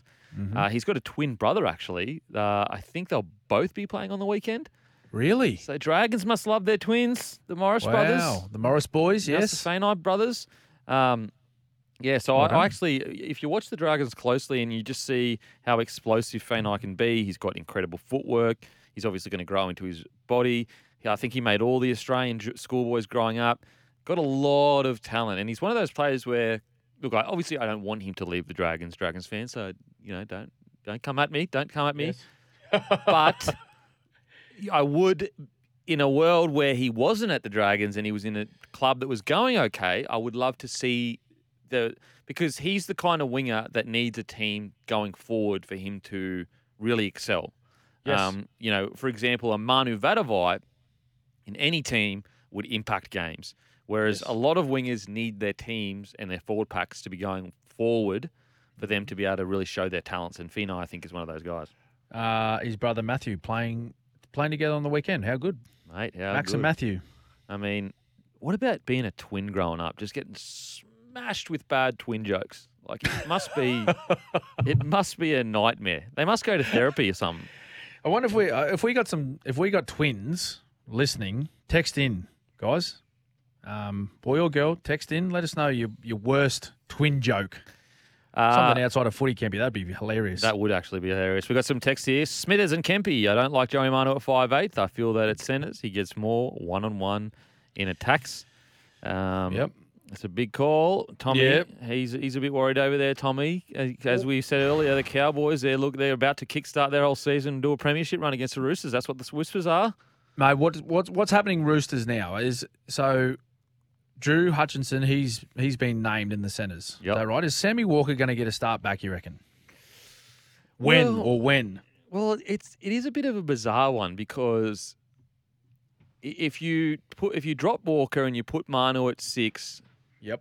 and then you bring Walker back in, it's kind of like, well, what was the point of dropping Walker? You know, you just that's mm. just two extra games or three extra games that he hasn't gotten with Keary. Yeah. So i I I think it's going to be actually quite a while before, not quite a while as in like years, but I think we Yeah. actually may see four to six weeks because you need to give Manu at least an opportunity to build a combination with Keary. Okay. Oh, so you're so okay. So you're thinking it's not leaving him out for a couple. Just say, mate, go back to Reggie's, refine your game, come back in. You reckon it's actually mm, wasn't working. You and Keary. I'm going to put Manu in there, see how that goes, and if we're winning, it's it's going to stay. Yeah, I think so. Because if you watch the Roosters footy, I mean, as you have been, Yep. they've been really struggling to find a, a game plan, like a Yeah. and stick to it. So I actually think it's uh, testing a new thing. Uh, we're going to head to a break. Bailey Ladders, workside trusted for 60 years, bringing safety and efficiency. Welcome back to the Captain's Run. Smithy, we've got some texts here, even from a, a parent of a, of a twin. Yeah. Uh, Richard, who's a Storm member, he said, Hi, Cam and Kempy. I have twin girls, and it was the girls that played tricks on their teachers when at school. There you go. So they would have been saying, uh, no, Sarah, and you go, I'm not Sarah. Yeah. I'm Jessica. Mm. Not, not that that's, I'm just making those names up, of course, but um, yeah, that, the, mate, that you could, I reckon you could cause a few more dramas being the twins Oh, rather mate. than the other way round. We got another- Cop, copying, copying a bit of grief. Mate, we've got another text here. Lads, being the dad of twins, the worst joke around is gee whiz, double trouble, eh? Oh, yeah. Imagine hearing that a thousand times a day. It'd be there really entertaining. Uh, hey, I'll guys. just, I'll just be playing. I- That's what I'll be. I'll be playing jokes on my parents. Yeah. Uh, hey, guys, the Twins played last week. Uh, hey, guys, do you think Liddle should have been dropped over Mbye? I personally would have kept Liddle on the side. Yeah. Um, but No, we spoke about that. we spoke yeah. about that already. After the news, round 10 preview. Welcome back to the Captain's Run with Cameron Smith. We are here for Chemist Warehouse. In, head into Chemist Warehouse for great savings every day. And Spitwater. Spitwater high pressure cleaners, tools, not toys, tough and ready. And don't forget, guys, I will be at the Caxton Hotel 1 p.m. Saturday. Myself, Guru, Timmy, Matty the Waterboy. Come have a beer with us. Come say hi. Uh, it is going to be a great time. But Smithy, we got the Bulldogs versus Raiders. Kiraz returns on the sting for the injured Braidon Burns. Max King also returns at prop. So does Franklin Pele. And Raiders, Savage returned. First time this year, named uh, on the wing at the expense of Albert Hopoate. How do you see this game playing out, mate? Uh, yeah, this is um. Well, it's going to be a good matchup. It's it's um eleven v thirteen. Um, interesting to note that as we get into the the preview of the rounds, there's if certain results um sort of go way of of certain teams outside of the eight, there could be a huge change in this ladder across the weekend. Like I think from first to eleventh, I think that could that could all change across the weekend. Wow. Like eleventh could f- could possibly move into the top four Mm. um, with some wins. That, that's how close it all is, which is great for our competition. It's great to see all the teams aiming up week on week. But the Bulldogs and Raiders, yeah, it's, it's a it's a bit of a um, toss of the coin. This one for me. Um, look, um, we've we've spoken about the the Raiders and the, the way that they play their footy and the way that they approach it. Although the Bulldogs, they you know they, they surprised me a little bit across the weekend when they had that win against the Dragons. Um, Xavier Savage, mate, first game of the year. It'd be interesting to see how he comes up and and plays in the top grade. I, I, I think Raiders. I, I think Raiders in this one. Um, I I think they've they've really um, sort of. I think they've made a point to now that they know Jack Wighton is done and dusted. He's he's going. This is going to be his last season at the footy club. That uh, you know they, they want to make a point of doing the very best they can. Um, you know to make this season enjoyable and as, as positive as it can be for him. You know he's done a lot for the footy club, so I, I think the Raiders will will get this one against the Doggies. Yeah, I'm uh man, I'm torn on this one because Yeah. the dogs have shown such a fighting spirit that I wonder whether the Raiders only winning by one point against the Dolphins has kind of dra- like I guess are they fatigued? Are they going to be able to back up after that performance? I'm actually might go the doggies. I don't. I just like. I like the style of footy they're playing. I like the confidence in which they're playing. They did go down to Kogarah. Uh, sorry, they did go down to Wollongong and take the points off the Dragons. Yep. And the Raiders have just been so hit or miss. You know, they had that big lead at the start of the, the game last week. Yes. Second half completely just, you know, faded away, unfortunately. Mm. So I, th- I think the doggies might get them. I really do. Really? Yeah, I think there might be a bit of an upset here. I look across Oh. this back line, you know, Yeah. I, I look across these squads as well. You got Yep. Burton at seven, you got Fogarty at seven, you got this young uh, Olawapu that was uh, solid on his debut. Um, you look into their forwards, I'd say Bulldogs probably have better nine. Uh, Yep. Papali'i, uh, you know, obviously he's a legend of the Raiders. But Max King is young and he's aggressive and he's he's hopeful of, I guess, upsetting the, the cart. Then you've got Pangai Jr. versus Tapine. We know Pangai Jr. when he turns it on, he can be as good as anyone. You know, Waddell, Preston, Raymond Faitala-Mariner, I'd probably say the Raiders have him there. So I don't I just I like the style the Bulldogs are playing. And I'm I think it may upset the Raiders bash them down style. Yeah. And, and as yeah, I think we both agree that it's a pretty even matchup. This one, team on team, player Yeah, on sure. player. Um, when when they're so closely matched, though, I just I I tend to side with the team with a better defensive record. Mm. That's only and and and the Raiders are, are slightly better off defensively. I think they've conceded a few less points per game, so I think it'll be a close one, and I think that may just get them home Mm. in um in this weekend's clash. Tell you what, the Raiders love a close clash, don't they? They almost hate to Oh. just blow teams away. It's bizarre. I love looking over at the sideline watching Sticky just oh, pulling man. his hair out. the big fella. Poor fella. Oh man, it's just like if any, if you could like somehow measure the riding the highs of lows, no one would be as much as Ricky. Or maybe you know what? Maybe bellyache. Maybe bellyache. Yeah, possibly. Bellyache and Stewie. Possibly. Stuart. Uh, now onto the Sea Eagles v the Broncos. 8 p.m. Suncorp Stadium. Uh, Sea Eagles team news: Trbojevic out.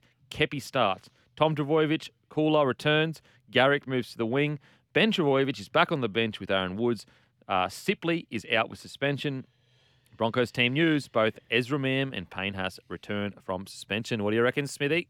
Well, with Mam and Payne Haas returning, I think they're a completely different footy side.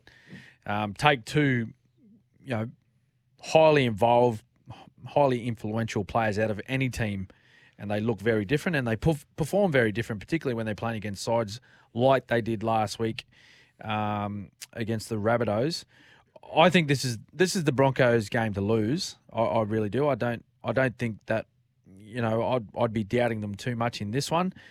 There's a bit going on in this game, though. It's not just the two teams taken out. There's obviously um, Anthony Seibold. He's returning to take on the Broncos, a team that he coached, and and a lot of things happened in that time that he was head coach of the Broncos, of course, um, and it didn't end all that well.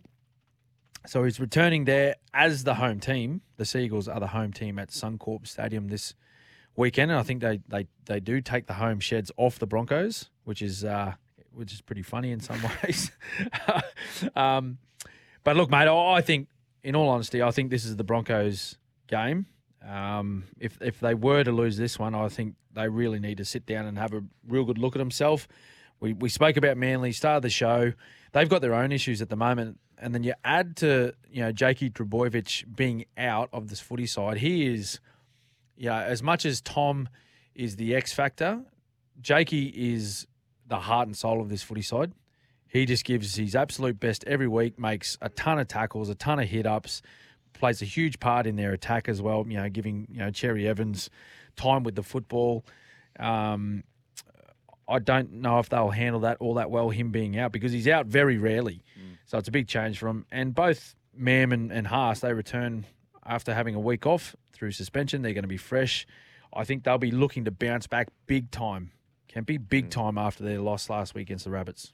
Yeah, the Broncos. I'm going to sound like an absolute punish and broken record this year, but if the Broncos complete at 85%, they Yep. win and win well. This is a team that can put points on anyone, literally anyone in the comp. Now, 80, if they completed 85% against the Panthers or the Rabbitohs, that's a different story. Then, then it can Yep. come down to, you know, better executed plays, rah, rah. But at the moment, Manly not necessarily playing incredibly well. They started the year well and then faded away a little bit. Then they had that big win against Melbourne, but you know, not to take anything away from Manly's win, Melbourne mm. played really, really poorly in that game. Yep. And so this is a game for Broncos, as I said earlier. Just tweak the attack, attack, attack mindset just a little bit, just a little Yeah. bit. You know, choose when to do it. Instead of on, if you got it on second play, maybe hold the ball instead of kicking it. If you've got it on fourth or fifth play, then maybe consider doing the big play. Yeah. Um, Well, well, that was a story of the tape last week, wasn't it, mate? mm, Like I think, and Kotoni Staggs was involved in a few of those plays where I- I think they made a line break down the side, down the left hand side. The ball got spread, tackle two, I think, over to his edge. He made a half break and then was looking to set up his winger. He ended up putting, uh, ended up kicking the football mm. and turning the ball over. And um, you know, previous to that and after that, I think he tried a couple of passes in a lot of traffic and just turned the ball over cheaply to the Rabbitohs. So I agree with you, mate. With with that, from that point of view, with the Broncos is just be happy to work through your sets and be boring at times Mm, mm. because all you're doing is you just want to keep applying pressure to the opposition. You've got enough class and, and enough points in your footy team to to score plenty at the back end. And I look at Manly and I go, okay, uh, yes, you haven't been the best over the last few weeks, but remember what the Broncos did to you last year at Magic Round. They absolutely towed them up. And So if I'm Seibold, I'll be going, boys, we are not going to embarrass ourselves like this ever again, getting beaten 50 to 6 or something like that.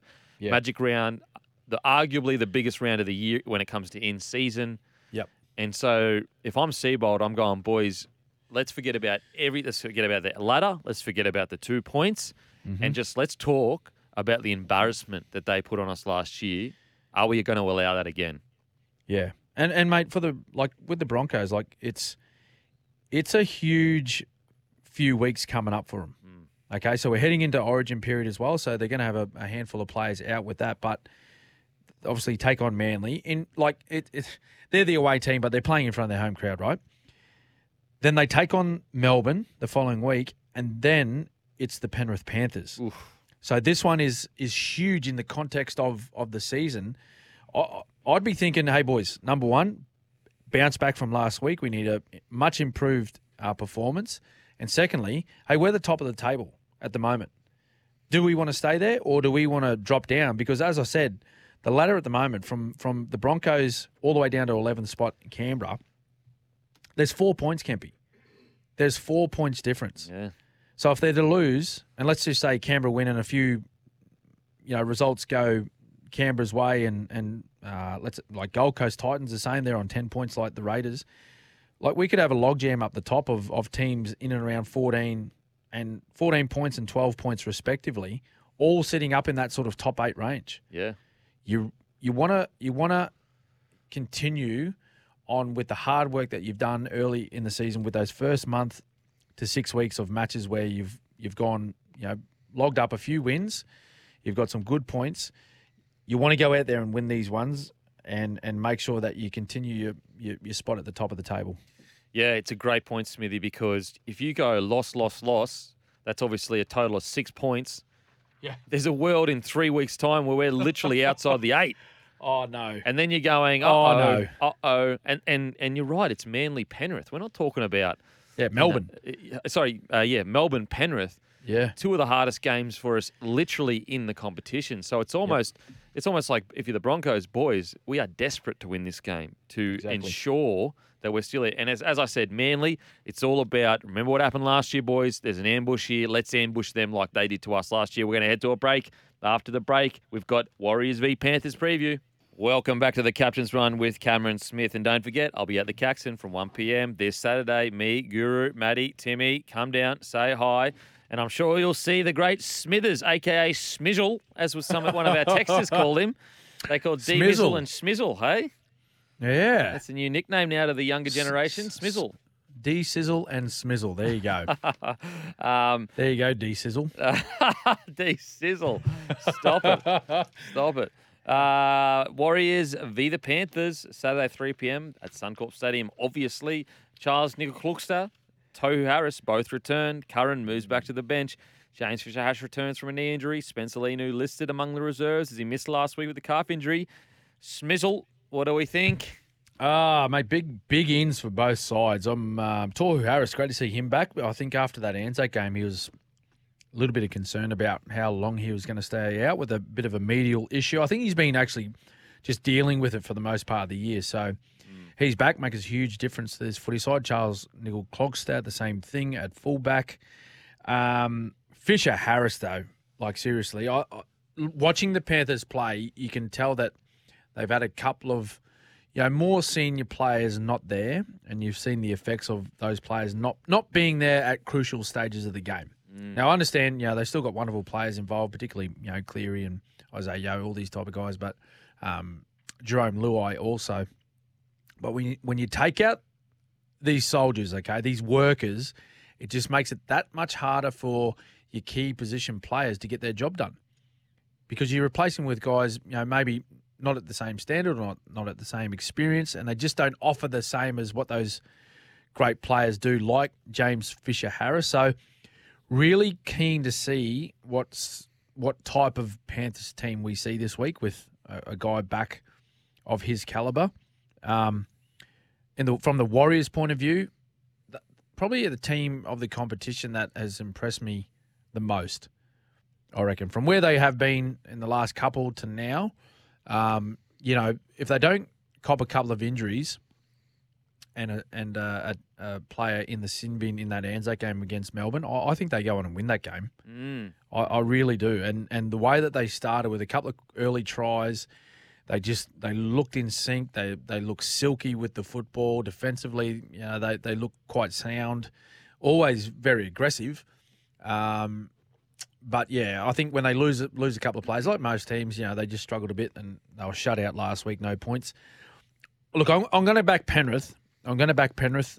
They're they're. It's hard to knock a champion team.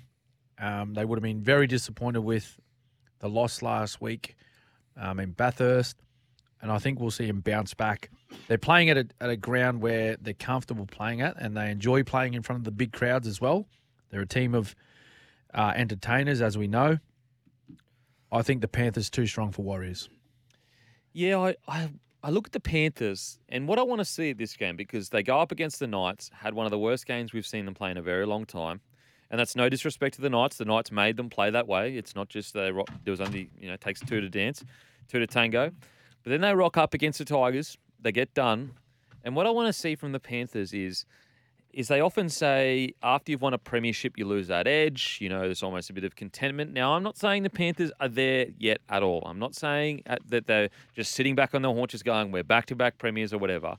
But what I have yet to see this year is that real mongrel of almost how dare you beat us? You're a lower team than us. We got beaten by the, a team that hadn't won all year. And I just haven't seen that aggressive mongrel edge yet from the Panthers this year. And so, mm. regardless of score, I want to see the Panthers with a bit of anger, a bit of like, I guess, fight against the opposing team as if to mm-hmm. punish them for their loss last week. I just haven't seen that yet this year. Even when they lost to the Broncos, they didn't come out the next week and, you know, they lost to St. Helens, then they lost to the Broncos. And although they are still defensively one of the best teams in the comp, still, I think they're still in the top four or at, definitely at the top eight. And as, as we know, the top four and top eight are very, very close. I just want to see anger from the Panthers and almost as if, how dare you disrespect the the back-to-back premiers? Well, look, uh, they're a very different side this year. There's no doubt about that, and a couple of reasons for mine. Okay, so well, probably three reasons. They they've suffered more injuries this year than what they have in previous couple. I think they it's something that they haven't had to deal with. over the last couple of years. They've been very fortunate and lucky to have maintained quite a healthy squad um, over those years where they were very strong through 20, 21, and 22. You know, the, the latter two seasons they took out the premiership. Um, you know, it takes a bit of luck to, to win it, and they certainly had that as far as you know the health of their their team and suspensions as well. This year, you know, as I, I mentioned before, you know, Fisher Harris he spent some time out of the team. Liam Martin he's st- still not back, but they've also um, lost Api Koroisau and Viliami Kikau. Now, two players that are were vitally important to their their their double premiership that they won, their back to back premierships, with the game plan that they had and the style of footy that they played. Now, I, I still feel as though they're coming to terms with the loss of those two players. Not that they didn't know it was coming, because you know they they they chose not to re-sign them, or they knew the players were going elsewhere. Mm. But particularly Api, I think the style of footy that he played from the play the ball, it just it built so much momentum for this footy side, and in particular, built momentum for Nathan Cleary and Jarome Luai to do their thing. Mm. Now, there's times where they are going forward and they're getting quick play the balls, but not that not as consistently as they were with Api Koroisau. Now, that's not a knock on you know the dummy halves that are playing there right now. You know, it's just that they don't have the experience or they don't they don't play the same style as foot of footy as as Api Koroisau does. So that that's been a big thing for me as well. The last one, Kempy, is and you mentioned that sort of that premiership hangover. Well, we've seen them produce quality seasons for three years in a row. All right, so maybe the hangover is not quite the right way to to put it, but you got to understand when you are the benchmark of the competition, it doesn't matter who you play. It doesn't matter who you play, where they sit on the ladder, the form that they've been in the previous couple of weeks. They come knowing that they are taking on the best team in the comp. Mm. So you have to be up every single week to make sure or to ensure that you know your team's at your best, you as an individual are at your best because you know that the team that you're playing, they're going to push you. Mm. And if you and if you don't, then they'll be there to, to take the game when it's there on offer to win. And and in a way that that takes its toll on you physically and mentally being up every week against every opposition and it becomes a little bit frustrating in some ways too because when you when you look at teams that are get up for you you're like hang on a minute. They got beat by 40 last week.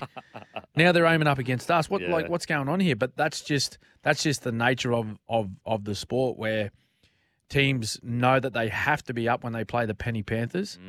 So that that in a way um, or in a lot of ways sorry mate it can can be fatiguing physically and mentally for them Now we're going to head to a break, and after the break, we're going to get to Sharks v Dolphins, plus the rest of the games. Welcome back to the Captain's Run. Time now for Sharks v Dolphins. Royce Hunt starts. Braden uh, for Braden Hamyon Uele.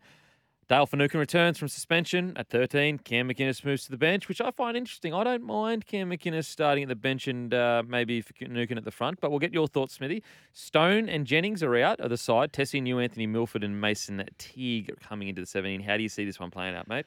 Well, that that that uh, positional change that you mentioned about Finucane and Cam McInnes, that that may change before kickoff. He he might opt to start McInnes um, on the field to get the, the match underway and Finucane off the bench. But yeah, knowing Dale, he would have done everything he can while he's been suspended to have himself in tip top shape and fit and ready to go.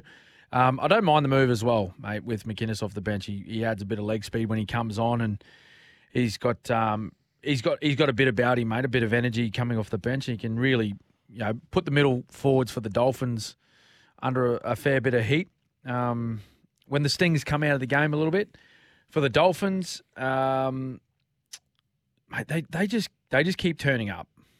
Now I know they haven't won, I know they haven't won all of their matches, but the ones that they have lost, um, barring the one against St George Illawarra, they have pushed the opposition team to the wire.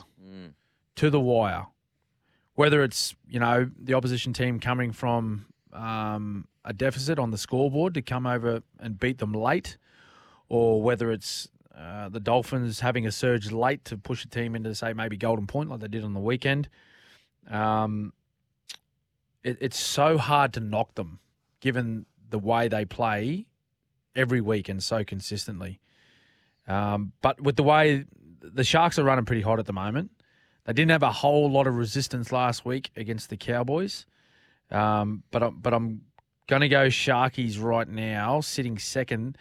Talking about opportunities, right? We're talking about the Broncos earlier about you know taking your opportunities and looking at, at what's coming and, and, and whatnot. Sharkies have an opportunity to, to go top of the ladder Oh yeah. if they if they win this one. Now they had a bit of a up and down start to the year. A lot of people were saying no, they'll they'll be top four again and, and possibly push for a grand final spot, maybe a premiership. Then the doubters come in. There was a few people knocking them, going, "Oh, no, what's happened to the what's happened to them?" And and even we spoke about the change um, in their defensive attitude in a couple of those losses earlier in the year, but they still find themselves way up high on the ladder. If they and if they were able to win this one, they they give themselves a chance of, as I said, finishing this round in the number one spot. It's uh ever since you know as a player I didn't really you know because I obviously never was a senior player and never in a key position or whatever. It's ever since I got into like the media side of things, I've started to really appreciate how important early wins in the season are. Early wins, mate. and how how you can look at a okay, you could look at the ladder right now, and you could go, you think a team is going absolutely terribly, like oh my team is terrible this year. Like Yep. for example, I'm sure there are there are Raiders fans that go, mate, our team this year just nowhere near where they need to be. They're still on ten points, which is equal to, the, to the Panthers, and Yes. so when you look at it from that perspective, I mean, you look at the Knights, the Knights even, they're on seven points. So, like, Yep. they're not, even though you would say, oh, they haven't had the best year, it's Yep. not like disaster zone yet. And so Yes. it's just so important to, however you get them, whether it's ugly, pretty, the best thing or whatever, just to Yep. stack some points up at the start of the year. And Sharkies have done that. Absolutely, mate. Yep. And as I said, you know, they they could be top of the ladder after this weekend, which would be really impressive with, you know, as I said, the up and down nature of their first month of footy.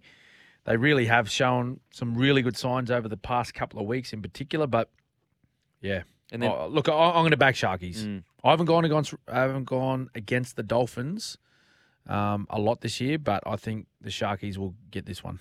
Yeah, I think the Sharkies get this one. I really think they're playing with a lot of confidence. And just to just to back up that point, you look at the Eels; they're currently sitting twelfth. Think of all the games they just lost by two points at the start of the Yeah. year. It's Yep. like far out. They could literally be sitting in the top four right now, and not Yep. much would have changed in their footy. It's just the result. Um, now, got to get to the next game. Sorry for that little detour, guys.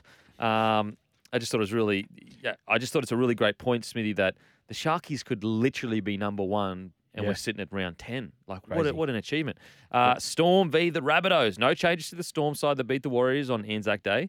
Uh, Davvy Moale is out. He's replaced by Liam Knight for his first game of the year. How do you see it playing out, Smithy? And also, Yeah. sorry, just quickly, Yes. this is our game of the round. Thanks to It is. Suncorp, building a more resilient Queensland. That's a Suncorp spirit.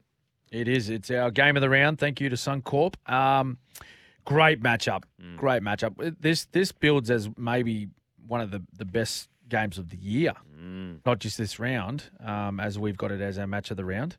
Uh, no T changes to the Storm. Um, of course, that had that that victory on Anzac Day. They've they've had the week off leading into this one. Um, only one change. Interesting to see how Liam Knight goes. Uh, Has he played just the one game in the lead up to this? Maybe maybe a couple Two at most. Two at leading most. leading into this. So big call um, by the coach to to add Liam Knight to the team, given you know the the, the, the way that they've been playing um, of recent time. You know they've gone on a bit of a run of wins at the moment. I think they've won four straight now. Uh, the bunnies to take themselves way up the top of the table. Um, oh, geez.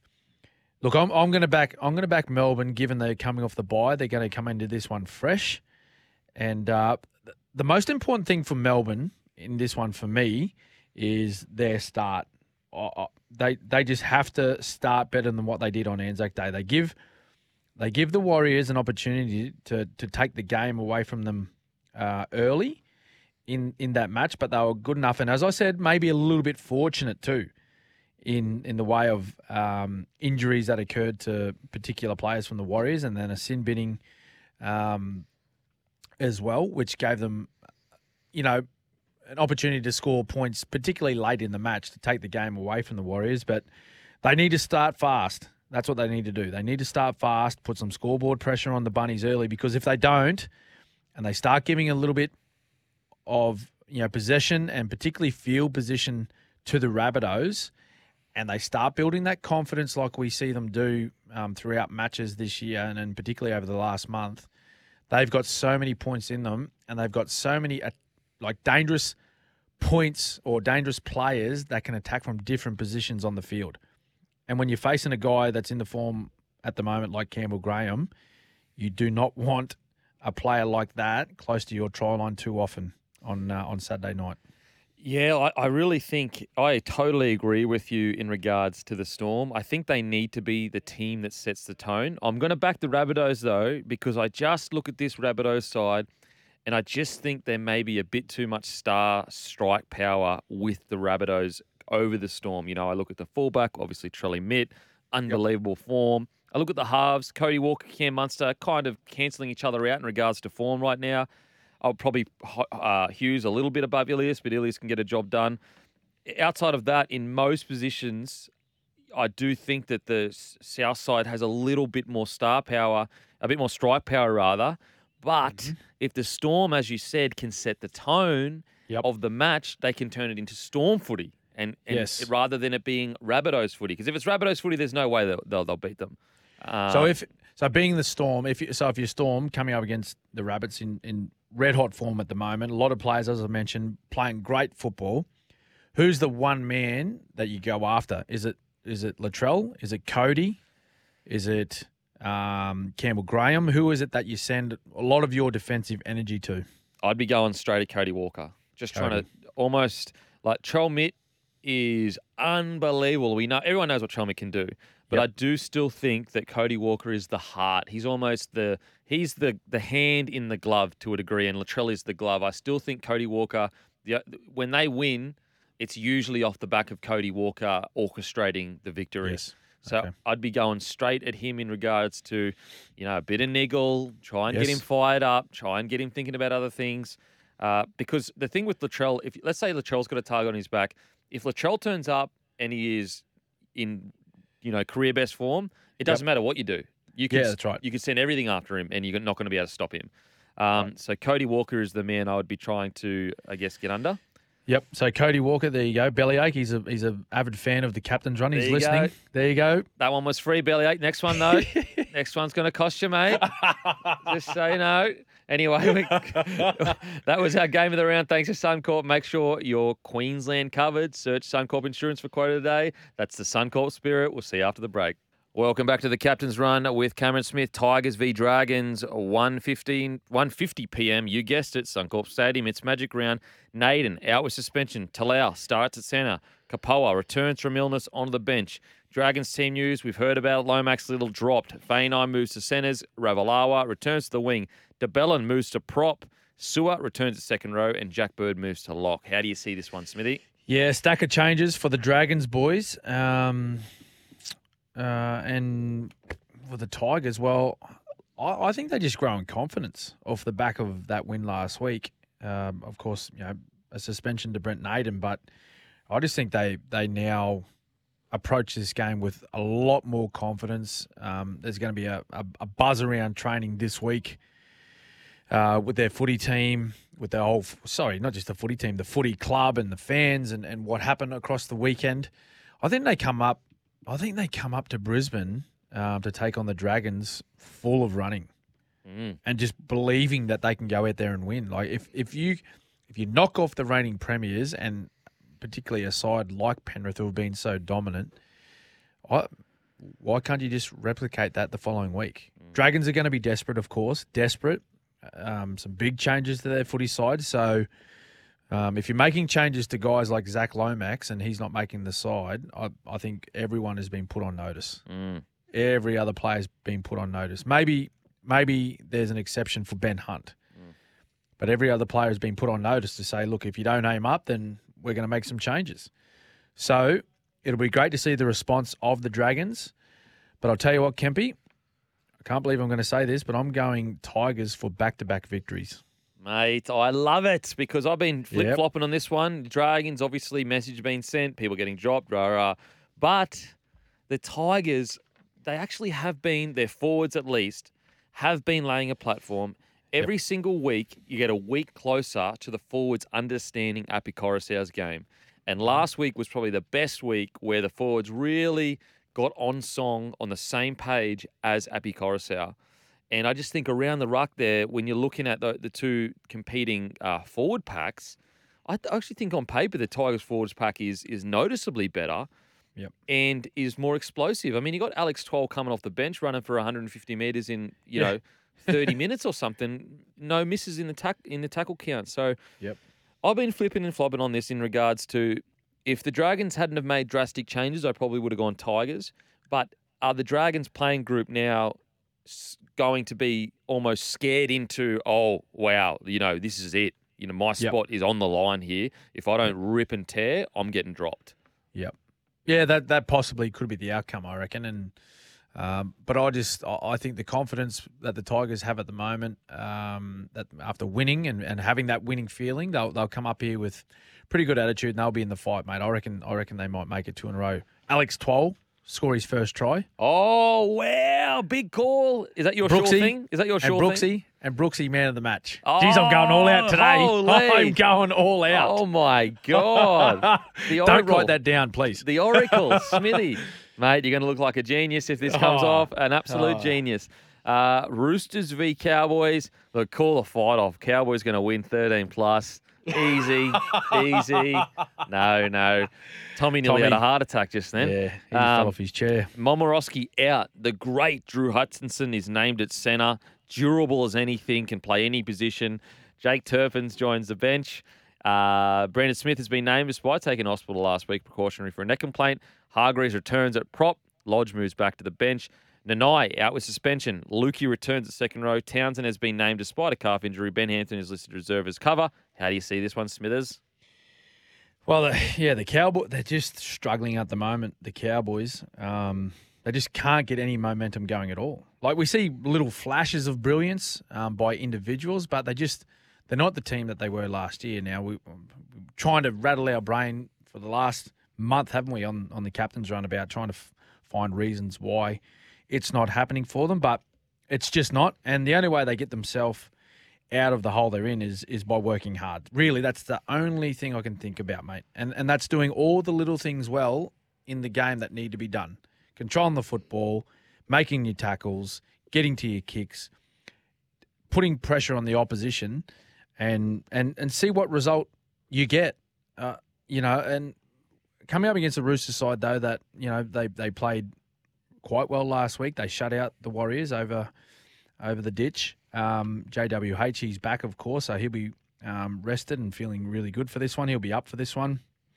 Um, look, I, I'm going to go Roosters. I'm going to go Roosters because I don't have a lot of confidence in, in the Cowboys at the moment with the way they're playing. Yeah, the Cowboys, unfortunately. I've seen a few clips from a few different people. I actually, I think it was Cooper Cronk um, on Fox. He just showed a little clip of Chad Townsend basically getting to the line, and Nanai was like 20 metres back. And it wasn't just Nanai, it was the whole back line that weren't up with him.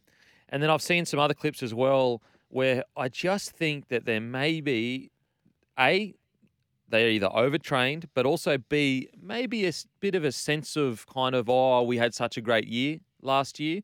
Oh, how great were we last year? They're kind of, I wouldn't say they're sitting there going, patting themselves on the back, but I would say maybe that fire and desire that they had last year where they were like, we are sick of being seen as not competitive and not a good club. I don't, I just don't know if they've got the same fire as they did last year. Yeah, right. Not at the same level. Uh, yeah, I just and, and with the Roosters, it's, it's almost like a yearly thing. Yep, they got the win. I love they kept the Warriors to, to nil. I'm still not that convinced though, and I think that if they're gonna start getting their Roosters DNA together, it has to be sooner rather than later. But we're gonna head to a break. I, I'm picking the Roosters though. Head to a break. After the break, we've got Titans v Eels. We're back to the captain's run. Titans Eels. Smithy, what do you reckon, mate? Yeah, we're going to be quick here. Run out of time. Um, big game. Uh, Brimson, of course, out. Jayden Campbell, love watching this fella play. He's named at fullback. Um, he'll be in for a big one, playing in front of some family members and friends. I'd I'd suggest. Eels, though, coming off a huge win, just spoke to um, Will Penisini, of course, and he said he's going up there with a really positive frame of mind. They're all looking forward to this one. Um, they're hot and cold, though, the Eels. They can be hot and cold. I think, uh, I think Titans. Oh, wow. I'm going Titans. This is another side, Kempy. They, they've got 10 premiership points at the moment. Yeah. They win this one, they go to 12. They could be way up top. Yep. I'm going to go Titans. Okay, the Titans. Look, I'm going to go the Eels to get the job done. I thought they were fantastic last week. And now time for our sure things. Who's your sure thing for the week, Smithy? Uh, let's. Uh, uh, the temporary I- work experts, shorehire.com.au.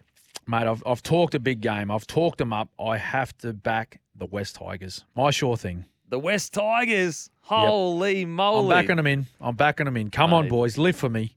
Wow, sure thing. I am going uh, the Sharkies. And just quietly, who won sure thing last week? Just quietly. hey, that- hey, yeah. Well, it was you. Yeah, it was you. I, I went. I went the Knights. They didn't get off the bus, and you picked Para. They Oh, towed. They you towed me up. Thank you. Thank you. One each. I think you're still ahead though by a mile. I Okay. missed the first three rounds. Uh, Shore Hire, Australia's most complete shoring, propping, and traffic product range. Call one 300 Shore Hire. That is us done and dusted. You may see us at Magic Round. I'll be at the Caxton Hotel 1 p.m. The great Smithy. You'll see Smithers rolling around, Smithy. I'll Surely. be round there. I'll be round there Friday, Saturday. I'll be rolling around. Call him Suncorp. Schmizzle. Hey, Smizzle. How you going, brother?